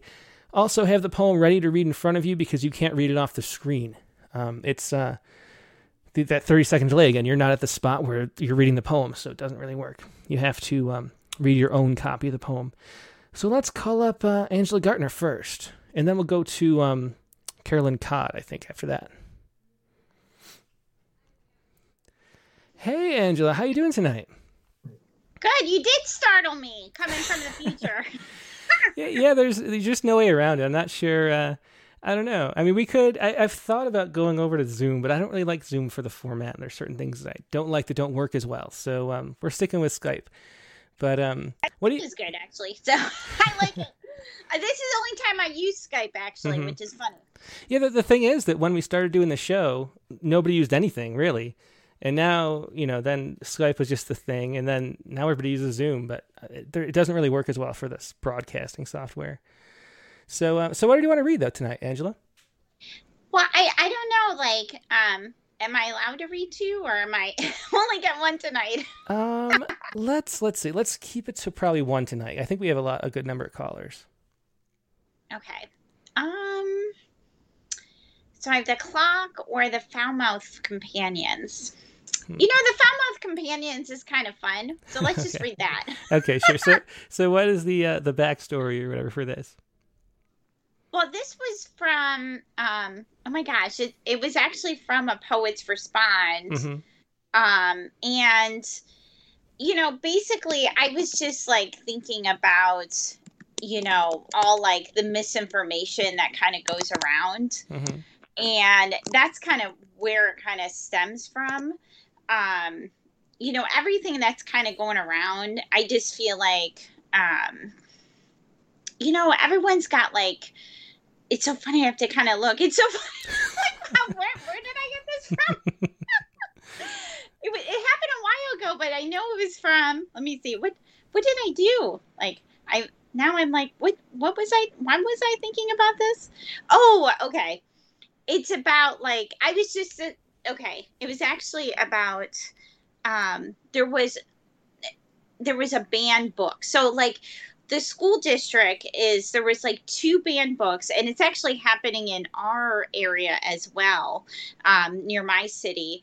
And basically like these school board this the parents want to remove these two books. And looking at the books they you know it's it, like it's not what they think it's about. And i just kind of worry i kind of think about how you know nowadays it's like you know they they're not reading it, the whole book so they don't know what's really in the book mm-hmm. and you know the books are for in a high school library it's not in a middle school library and i just i just you know i was just thinking about like how banning like them going ahead and trying to ban these books mm-hmm. You know and they don't really understand what it means when they think about banning books yeah. and i just that's what i think think it's just kind of also like I feel like there's so much misinformation out there. People are just like getting upset like at a whim. And you know, this this kind of thing was just the the the bird in the poem represents the books mm-hmm. and like the misunderstanding and if you just like delete everything and ban everything mm-hmm. then you know they're really not going to get that um you know it, it, it, the site and that's the guy in the poem the the one that um the poet that i kind of quote in the beginning mm-hmm. um he actually um he's he's russian and basically he wrote a poem about the holocaust and he was mad that the russians kind of didn't get involved so um and oh, he okay. yeah i remember that now. Mm-hmm. yeah so that's so i mean it's the true what his quote was and i kind of kind of you know kind of replace you know that's it kind of started this this fictional scenario of this bird so. Okay. Well here we go. Let's hear it. The foul mouthed companions the truth is replaced by silence, and silence is a lie. Poet Eugenie Ionesco, in an open letter to the New York Times, February 1974. I knew some friends who had a talking bird. They taught him to say all the dirty words. Shit! scream.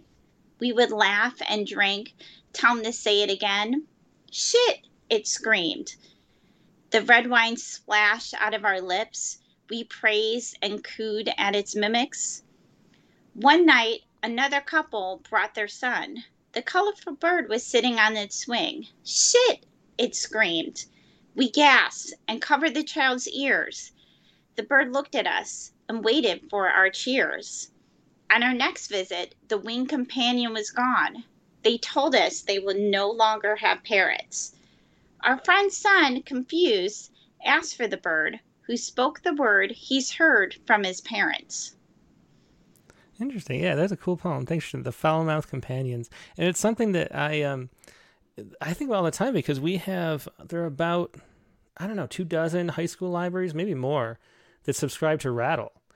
And um, I just always think like one of these days someone's going to pull out a poem and uh, say, "What is this that's being you know in our library?" And then I'll be all over like Fox News or whatever. Um, for you know, because well, you know, we have the... all sorts of things and Rattle, and and you know, for uh, high school kids, they can engage with the world and stuff. But uh, I don't know. I could see people getting upset sometimes. I just I, every time I send a, subscri- a, new subscription, I'm thinking, I don't know if well, you're gonna get in trouble.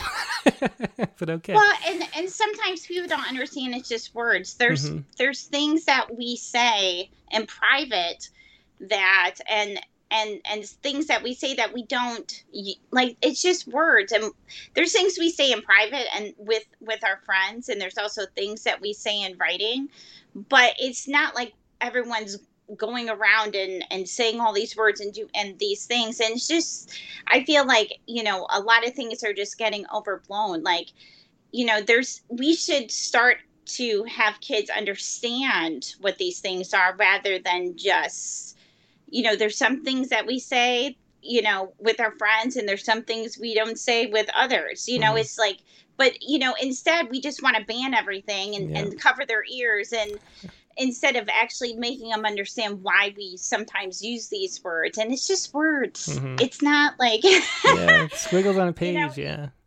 Yeah and i mean there's reasons that sometimes we use those words and and but it's you know it's it's kind of the appropriateness of them. And sometimes the sometimes those words are appropriate. You know like but i mean the um the story was about fairfax but um in our district we had not in our district but a district that is in my area there was this book and there was like 642 writing prompts and they decide and there was some i mean there was probably some inappropriate writing prompts in there but it's it was a college level course and mm-hmm. weren't all the kids weren't using those prompts and then you know now parents are upset it's it's like what yeah. are we getting upset about like mm-hmm. can't we tell them why maybe these prompts aren't good but the kids weren't using them anyway so you know it's the same thing with these books the authors you know they try to explain that you know it's it's in the context and it is and you know they're they're book club winners and mm-hmm. they were banning them but the people who are complaining didn't really read them yeah. so yeah anyway. anything anything for political you know field goal or whatever um, anyway thanks yeah. so much angela it's, it's always great okay sorry to, to take time yeah no, no problem yeah thanks for bringing up that thanks. topic and uh, and a good poem i appreciate it thanks you too bye so angela gardner with uh, i lost the poem title but uh, it was a poem um, about censorship with with the S word in it. Um, and let's call up Carolyn Todd next. Um, Carolyn wanted to be on last week, so I want to make sure we get to Carolyn. Let's see. And she has a uh, prompt poem from last week. Last week's was to write an ode to autumn. So uh, uh, we have a bunch of first time callers, so I'm going to hit some of those next. We have a 372 that'll do right now. Then we have a uh, 636 and a 917. Those will be the next three people I call up. Hello. Hey, Rick. This is Tim with Rattle. You are live on the air. How are you doing tonight? I am great. uh, turn off that that, yeah, uh, stream in your background. Yeah. Yeah, you got it. No problem. Okay. So uh, first and of all, I had sent my poem. Yeah, I have it right here. Uh, first of all, where are you calling from? I'm calling from St. Louis, Missouri. Ah, excellent. I'll make sure I put you in the uh, phone book as soon as we hang up. And um, what do you have that you'd like to share tonight? Uh, well, uh, this is my ghazal uh, called Kaddish. Interestingly, I wrote this as an assignment for uh, my forms workshop with Maria Nazos. Celine Frost, who you uh, published two weeks ago ah, for Sestina, is yeah. in our same uh, class. And and so when I wrote this, Maria was like, "Well, this is good. why don't you send this to Tim also?" and then, of course, tonight with with with Mark Jarman on, uh, I was just, you know, I mean, he's he's a god in formalism, and uh, and and I've gone over into formalism now because I wanted to sort of restructure my poetic voice, if you will, mm-hmm. and uh, and and uh, yeah, and then I, I sent this out to you guys this past week because we recently had a, a news story about Illinois, which is right next door to St. Louis, across the river, mm-hmm. and they just uh, passed a milestone of 25,000 uh, losses to COVID, and I just decided to to write uh, my ghazal for the week, uh, call it Kaddish, and talk about uh, what a Kaddish would be for uh, for our world today. Yeah, yeah, very good topic for a poem, um, and and great form too. It's really cool. You have a formal poetry workshop. I love that. Yeah, we're we're having a great time with it, and uh, and uh, you know you you published Celine a couple of weeks ago. We've got some talented people in there, and yeah, sure. yeah. uh, and some beautiful some beautiful work is coming out. Excellent. Well, let's hear this Kaddish. I have it on screen. Go ahead whenever you are ready. Okay, Kaddish. The ten old men sit side by side, comparing death. Say, we grow warm. The planet now is sharing death. Say, with each new storm and flood, the wounds grow deeper while neighbors turn their heads away, just daring death. No masks, no shots, the death toll just keeps rising. So these men know there's no point to try despairing death. They make their peace in any soil that they find and know there is no stake in us forswearing death. The ten old men begin to chant their Kaddish now, lament to face a stern and quite uncaring death. They sing to all the things that we are losing now, a song of faith that brings us to unerring death. The old men call to bees and to the buffalo. They chant for all the things that will be wearing death. The, old, the content of old men's hearts inform their prayers. They try to guard themselves from known impending death. They wish for all and pray for each. Escape from death. Pray, add my name to chanting for lamenting death. Yeah, thanks for Thank sharing you. that. Yeah, that was an excellent ghazal, and uh, I should say it was one of the ones that I had was closely considering this week. It was a really good one. Um, the only thing that you know, I like to try to mix news stories and things, and there was this one about the testing, which no one had you know written about, but um, it was very uh, a very good one. So thanks for sharing that. I'm glad you could call in, Rick. Well, thank you, and I, I love the program and I love the magazine. Excellent. Well, thanks so much. I really appreciate it. I hope you can call in and share poems uh, coming up in the future. Count on it. Take care. Excellent. Thanks. Good night. Bye bye. Yes, that was uh, Rick Christensen. Let's add Rick to our phone book really quick so we know who he is next time. Let us call it this 917. Hey, yeah, this is Tim with Rattle. You are live on the air. Who am I talking to?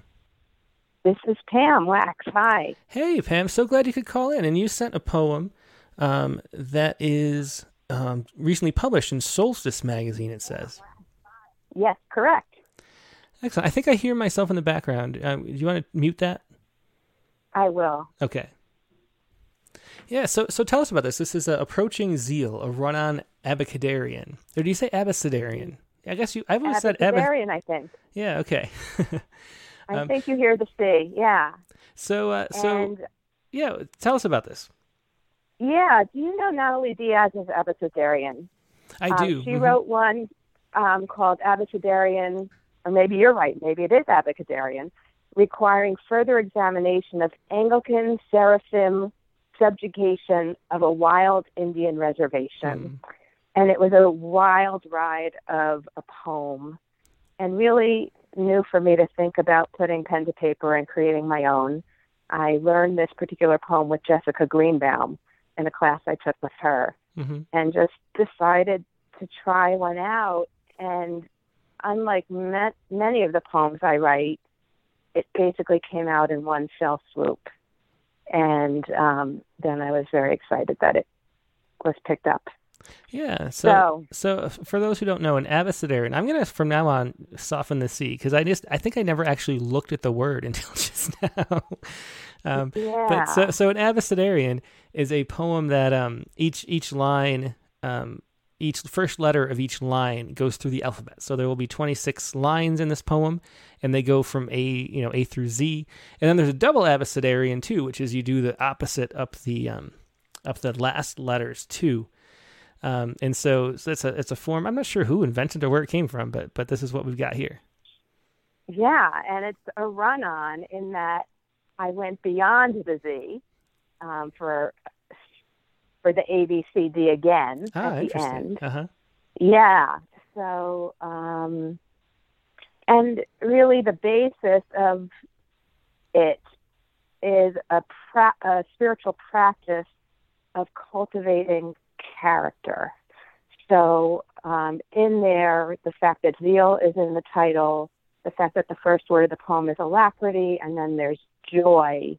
These are all virtues that, or and then zeal, mm-hmm. obviously, getting to Z is all part of this practice of cultivating character. Oh, very cool. Well, let's hear this. Go ahead whenever you're ready. It's up for everybody yes. to to see. Great. Approaching Zeal, a run on Abecedarian. Alacrity, not my middle name, boldly lays siege, item by item, to a miasmic to do catalog approaching zeal. That's someone else's doppelganger, not mine. I'm more easygoing, except when I'm not, a laissez faire, drop by whenever, give what you can kind of gal, listless. However you slice it, whatever its name, I gave up on musts and have tos, just after my brother jumped from a bridge, knocking us from fixed latitudes and longitudes like so many pickup sticks or dominoes, cascading nihilistically toward a place our eyes are still adjusting to three years later. Perhaps its relevant that my middle name, quixotically, is joy, claimed, lost, now reclaimed anew, a virtue so mismatched to my guilt that I gathered it stick by sucking plastic colored stick until it resembled a structure, vulnerable but still standing, a cairn, wobbling ever so slightly at the crossroads of a trailhead, aching to dance. You can choose this route or that, blazing in possibility, open to the winds, amid parting seas and timbrels, or battle your brother at the Jabbok, circa the rest of your God given days. I choose both shores. Oh, powerful poem. Thanks so much for sharing that, Pam. Um, and that was Approaching Zeal, a run on Abacadarian, which you can find in Solstice, a magazine of diverse voices at solsticelitmag.org.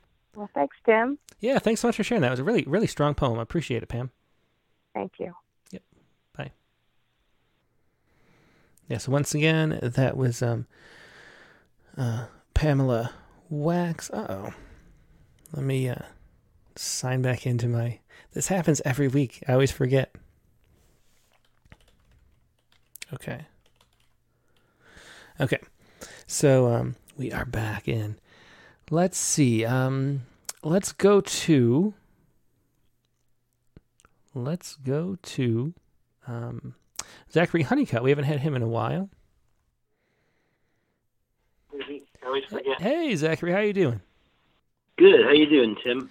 I'm great. It's always great to hear from you. And sorry, uh, I, I, saw your note. You, you, missed. You meant to read this last week, but you missed the time change. It was last minute. It was like six days before we had to move up the show in time. Um, but so this was an ode to autumn, I assume. Yes, I, I'm very excited to read it. I was really bummed out last week because yeah, I was getting ready for the show like right before eight o'clock, and then I was like, oh crap, yeah, I missed it. Yeah, but, sorry uh, about that. Yeah, no, no problem. It's not your fault. But uh, yeah, this is a satire of uh, a Florida autumn. And Oh, a Florida autumn. it's kind of like sarcastic. I think when I read it, you'll see what I mean about it being a satire. I kind of like took what Keats was talking about, and I I just changed some of the words around. And like the last stanza is the exact same rhyme structure as the stanza from his Ode to Autumn, just Oh, with perfect. different words. Well, Yeah, th- this should I'll be fun. it. And it, I think uh, actually, weirdly, last week it didn't really feel like autumn here, and now it completely feels like the leaves are all falling on my face. I got to rake them, and I take the dog for a walk at night, and it's freezing. So um, it's going to be fun to hear this uh, to a Florida man or to a Florida That's autumn. how like that's that's how it is here. It's like I'm in Florida, so it's the whole point of my poem was that the season like starts to change, but then it can't make up its mind. well, it doesn't like go full out like you know in New York or somewhere where it's colder. so yeah, yeah, well, let's hear it. I have it up for everybody right now. all right. To a Florida autumn. Is it not the hour when time hurries back? I'm not sure. I don't think he knows either. Seldom I feel him plotting with the sun and hear soft evidence of things he's done. It's that time of year, the shorebirds don't say, 'cause they're not in the swamp. He is neither. And youthful students in the night of day stare at screens whether or not light declines early. No plowing done when the sun shines, nor hard labor of hand, but of the mind, and slight cool air does not move their kind.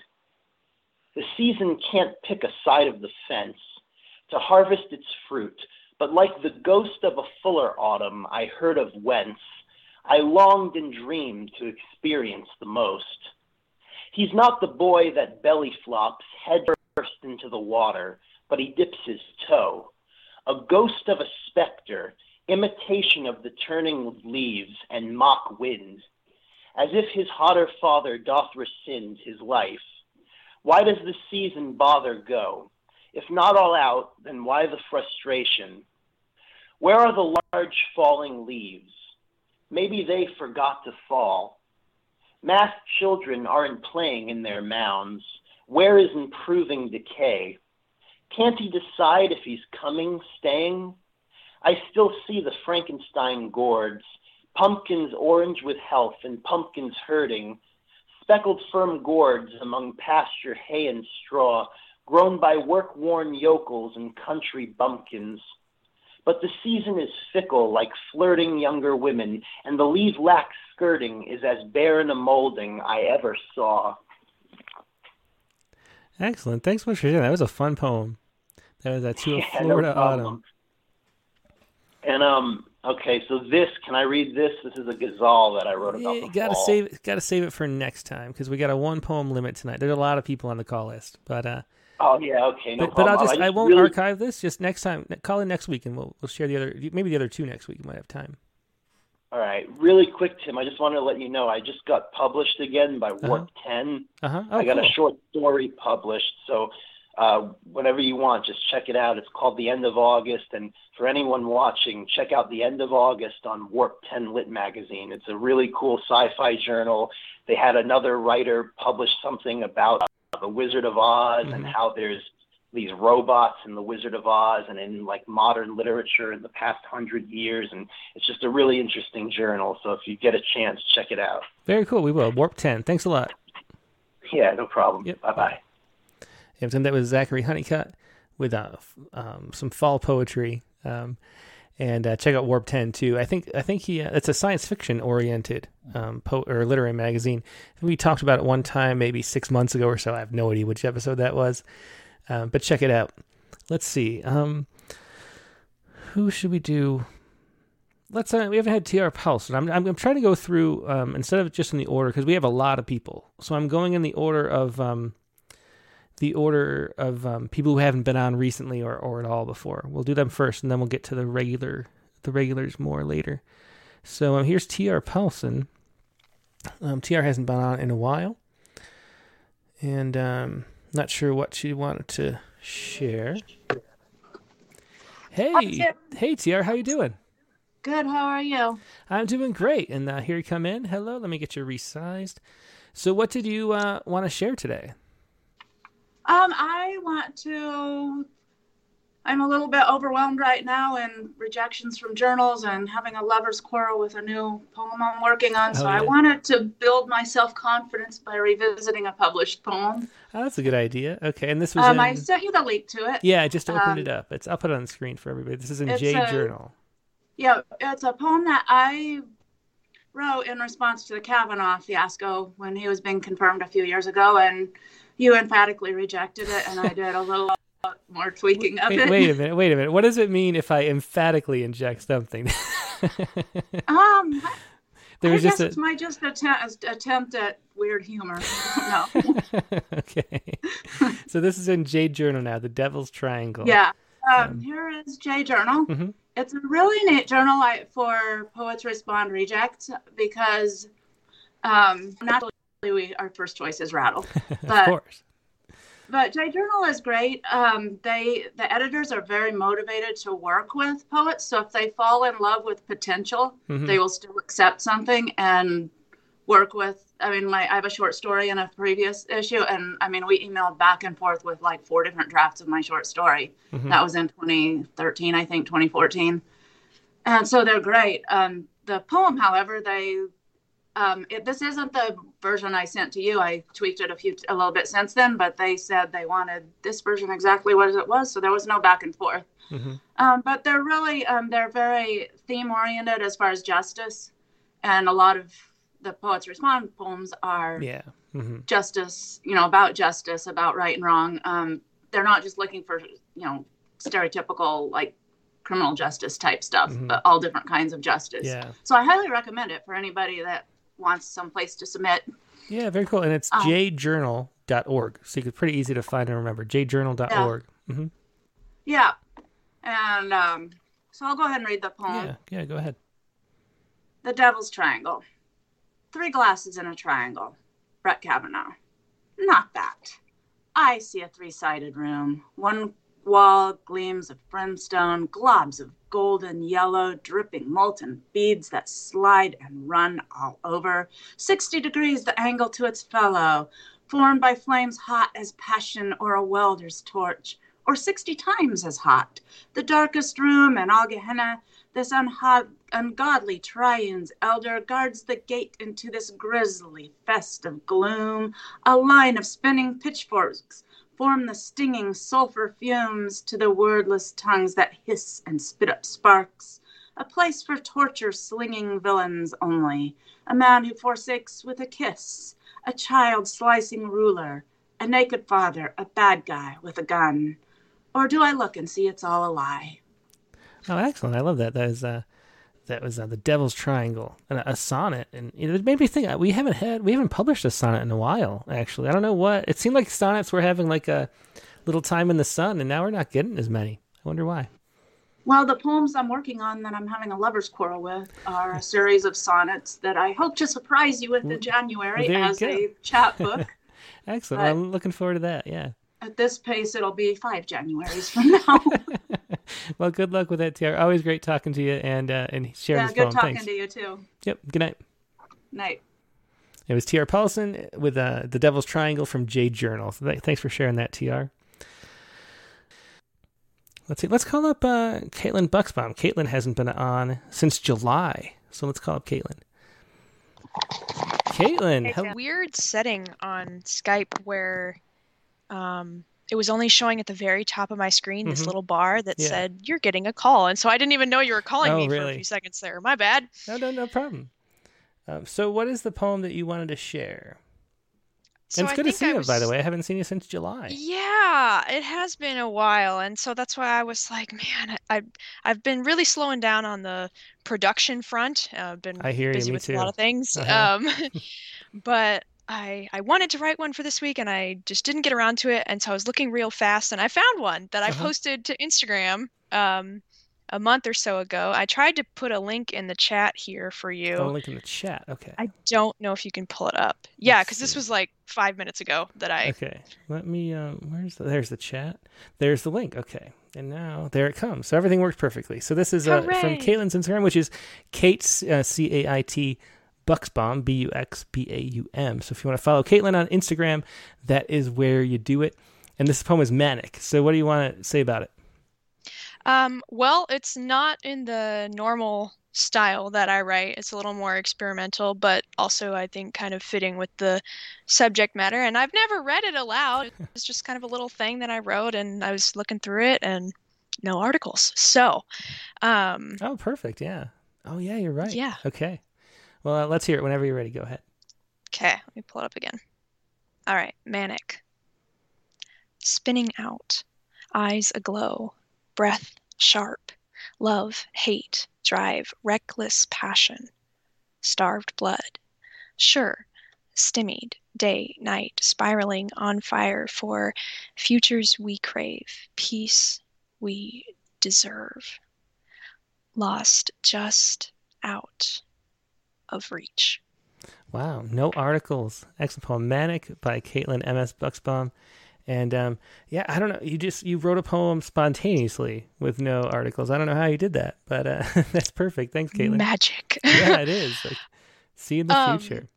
Before I run off, I will like to invite people to a reading on Wednesday um, with an organization called Poetry Bridge Mhm. on Zoom. I've heard um, somewhere. Yeah. Yeah, I actually been to one of their meetings once before, but um, there's me and one other guy from the organization that are going to be featured readers on Wednesday, and that starts at 7 p.m. Pacific. hmm I'm pretty sure because it's 6 a.m. Wednesday. Ala- or 6 p.m. Alaska. So 7 o'clock Wednesday night Pacific time. Um, people can come listen to me read Very more. cool. You probably put the link on your like Instagram or something, right? I actually don't post a ton of poems and things. I post posters and flyers for events. Um, but yeah, people can message me if they want yeah, the message link. Caitlin for So- uh, the link to that poetry bridge. Thanks, Caitlin. Great to see you. Yeah, you too. Yep. Good night. Bye. It was Caitlin Buxbaum with Manic. And um, now let's go to um, let's go to Guy Chambers. Oh, Guy hasn't been on in a while either. Hello? Hey, Guy, how you doing? I hear myself in the background, so Not mute bad, huh? that. Yeah, Yeah, how's it going? I haven't been down there for a while, so. I know. Yeah, you haven't been on since be on- May. It's like a, a reunion of sorts. Yeah, thanks for calling in, Guy. gonna Yeah, I've been busy. I had a bunch of poems published here to the states and down over in New Zealand. And that and I've been hosting a poetry show, a show, Poets in the Park up here in Canada, and that's every third Wednesday of the month. And so they want me to get that program going, so they got me hosting that. So oh, I've been pretty busy doing stuff. Yeah. So this poem here, like uh, I know we had the prompt here, so I found this one poem there. Mm-hmm. Like I usually like to get poems. Uh, I just get words together or something like that and see what I come up with, you know, and then decide what I'm going to do with it.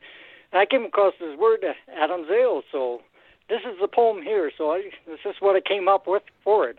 Okay, cool. Go okay. ahead. Yeah. Okay, yeah. Adam's Ale. Far unknown for those of eyes never seen in the seascape.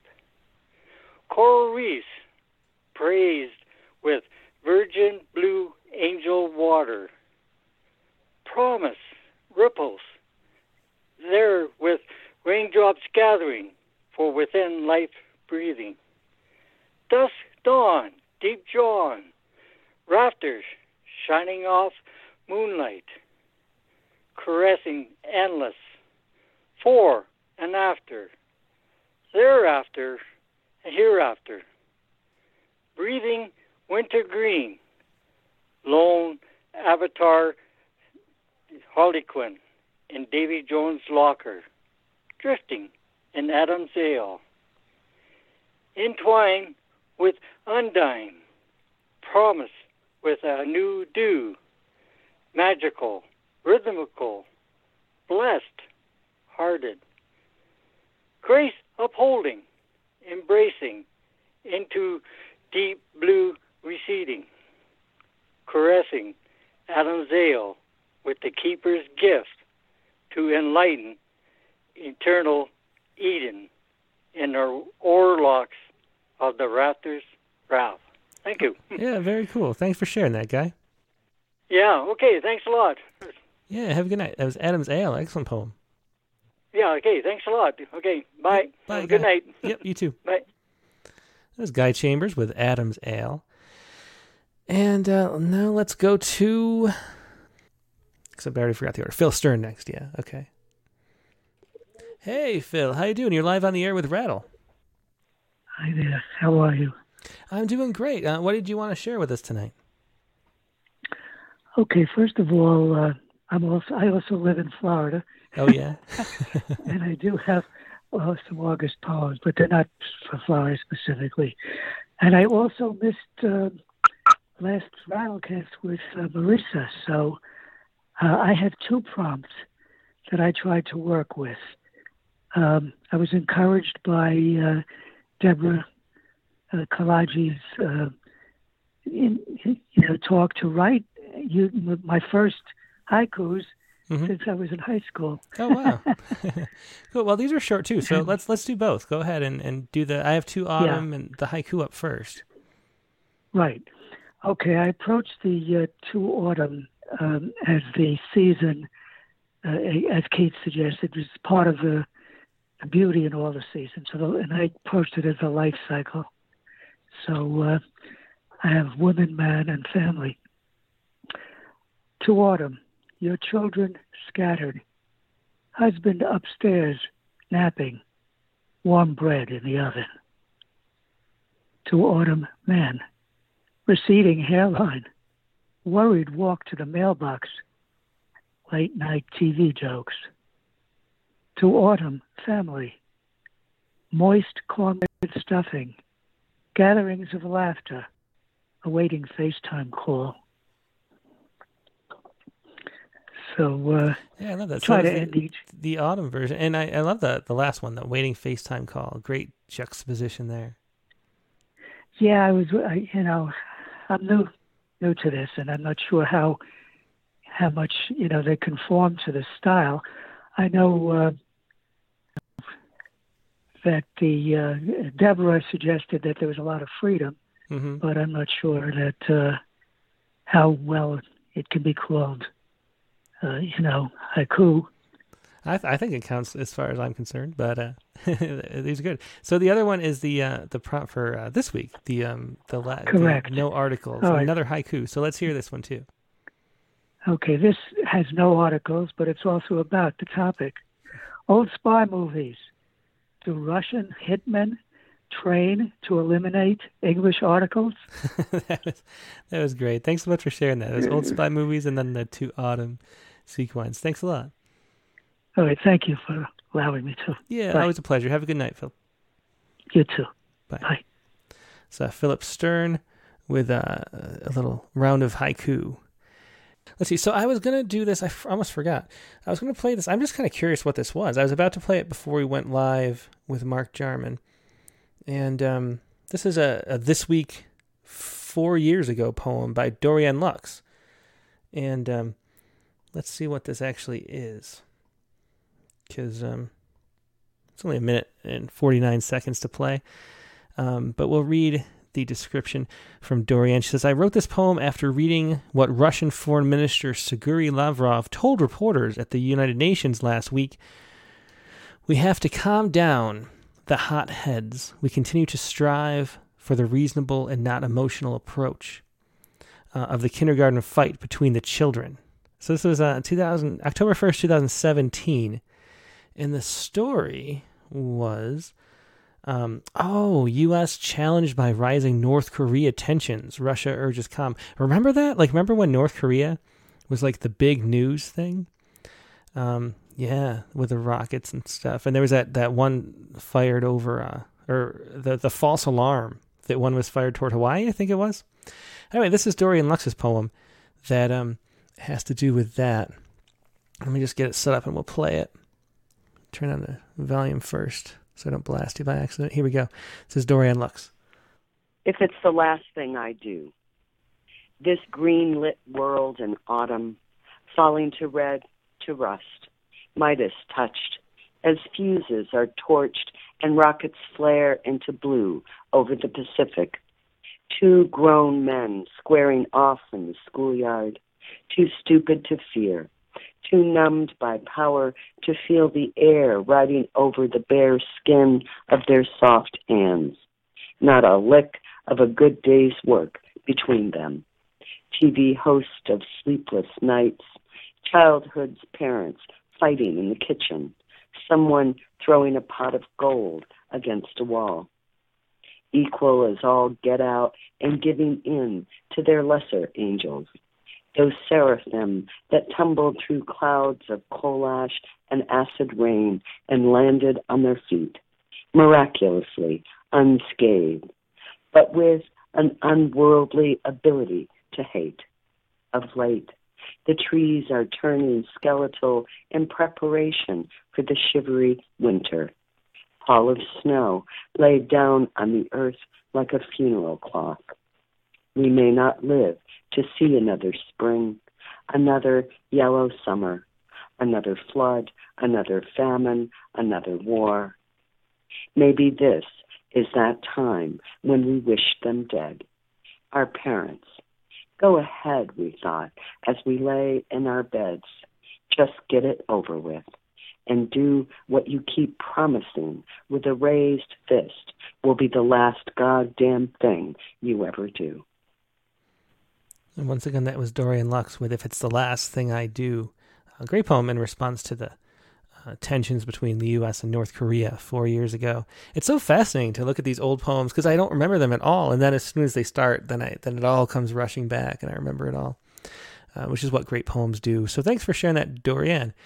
And um, now I think we're just going to quickly go to uh, my Saiku, and the Saiku this week, if I can find it, was uh, based on this story right here. This is from, um, um, here we go. This is from Florida State University. They did some research um, about how well how how well the details and the vividness of your memory were affected by the sense of purpose that you had in life. So what they did is just they happened to um, give out these surveys and, and start the study right before the pandemic and they gave these surveys that showed how much a sense of meaning and purpose you have in your life, and um, and then they after sort of the you know six months later, this was like January 2020, and then so after that they asked them to follow up and describe their experience during the pandemic, and they found this correlation between how vivid and detailed the memories were of, of the pandemic time versus a sense of meaning you have, which reminds me of. Um, I'm supposed to be showing this as I talk, but it reminds me of. Um, there's studies about um, uh, people in elder care homes. Now, if they have some uh, kind of pet to take care of, even if it's a like a goldfish or something, that they will um, have a, a, greatly improved cognitive functioning based on just that, just having some kind of purpose and meaning. Even if it's just to feed the goldfish once a day, it really helps. And um, so this is a confirmation of that research. And, um, and it was also a day yesterday where I was doing a lot of um, baseball stuff with my son. We have little league, and I coach his team, and um, we watched The Sandlot too. So I was just thinking about, you know, being a kid that age and and the vividness of that and how much meaning it had to um, be playing baseball at age seven or whatever. And this was the Saiku, and I, I put it in a little um, Haiga. So it's a Saiga form, and it is right here. Fall baseball, our footprints fading in the dew. Fall baseball, our footprints fading in the dew. That is your Saiku for today. And the prompt for next week is right here. Write a poem in second person. Uh, one of the most famous poems written in the second person is Wild Geese by Mary Oliver as an example. So check that out if you want. Um, or there's a lot of examples in Rattle too, but the, the theme is to write a poem in the second person. So it's pretty easy. A you poem, as uh, we think of them. And that is your prompt for next week. And your guest for next week is Joseph Fasano. Another just wonderful guest. We've really been having good guests lately. Well, the whole time, 114 good guests. But uh, Joseph Fasano is one of the early winners. I think the winner of the third or maybe second Rattle Poetry Prize um, for his poem Mahler in New York. Um, he's since been the author of um, four books of poetry and a novel that just recently came out. The Crossing is his most recent book of poetry. He is one of the most elegant and musical poets writing today.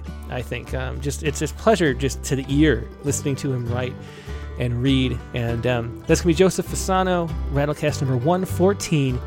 The regular time, Sunday, October 17th, one week from right now, 8 p.m. Eastern Time, 5 p.m. Pacific. Hope to see you then.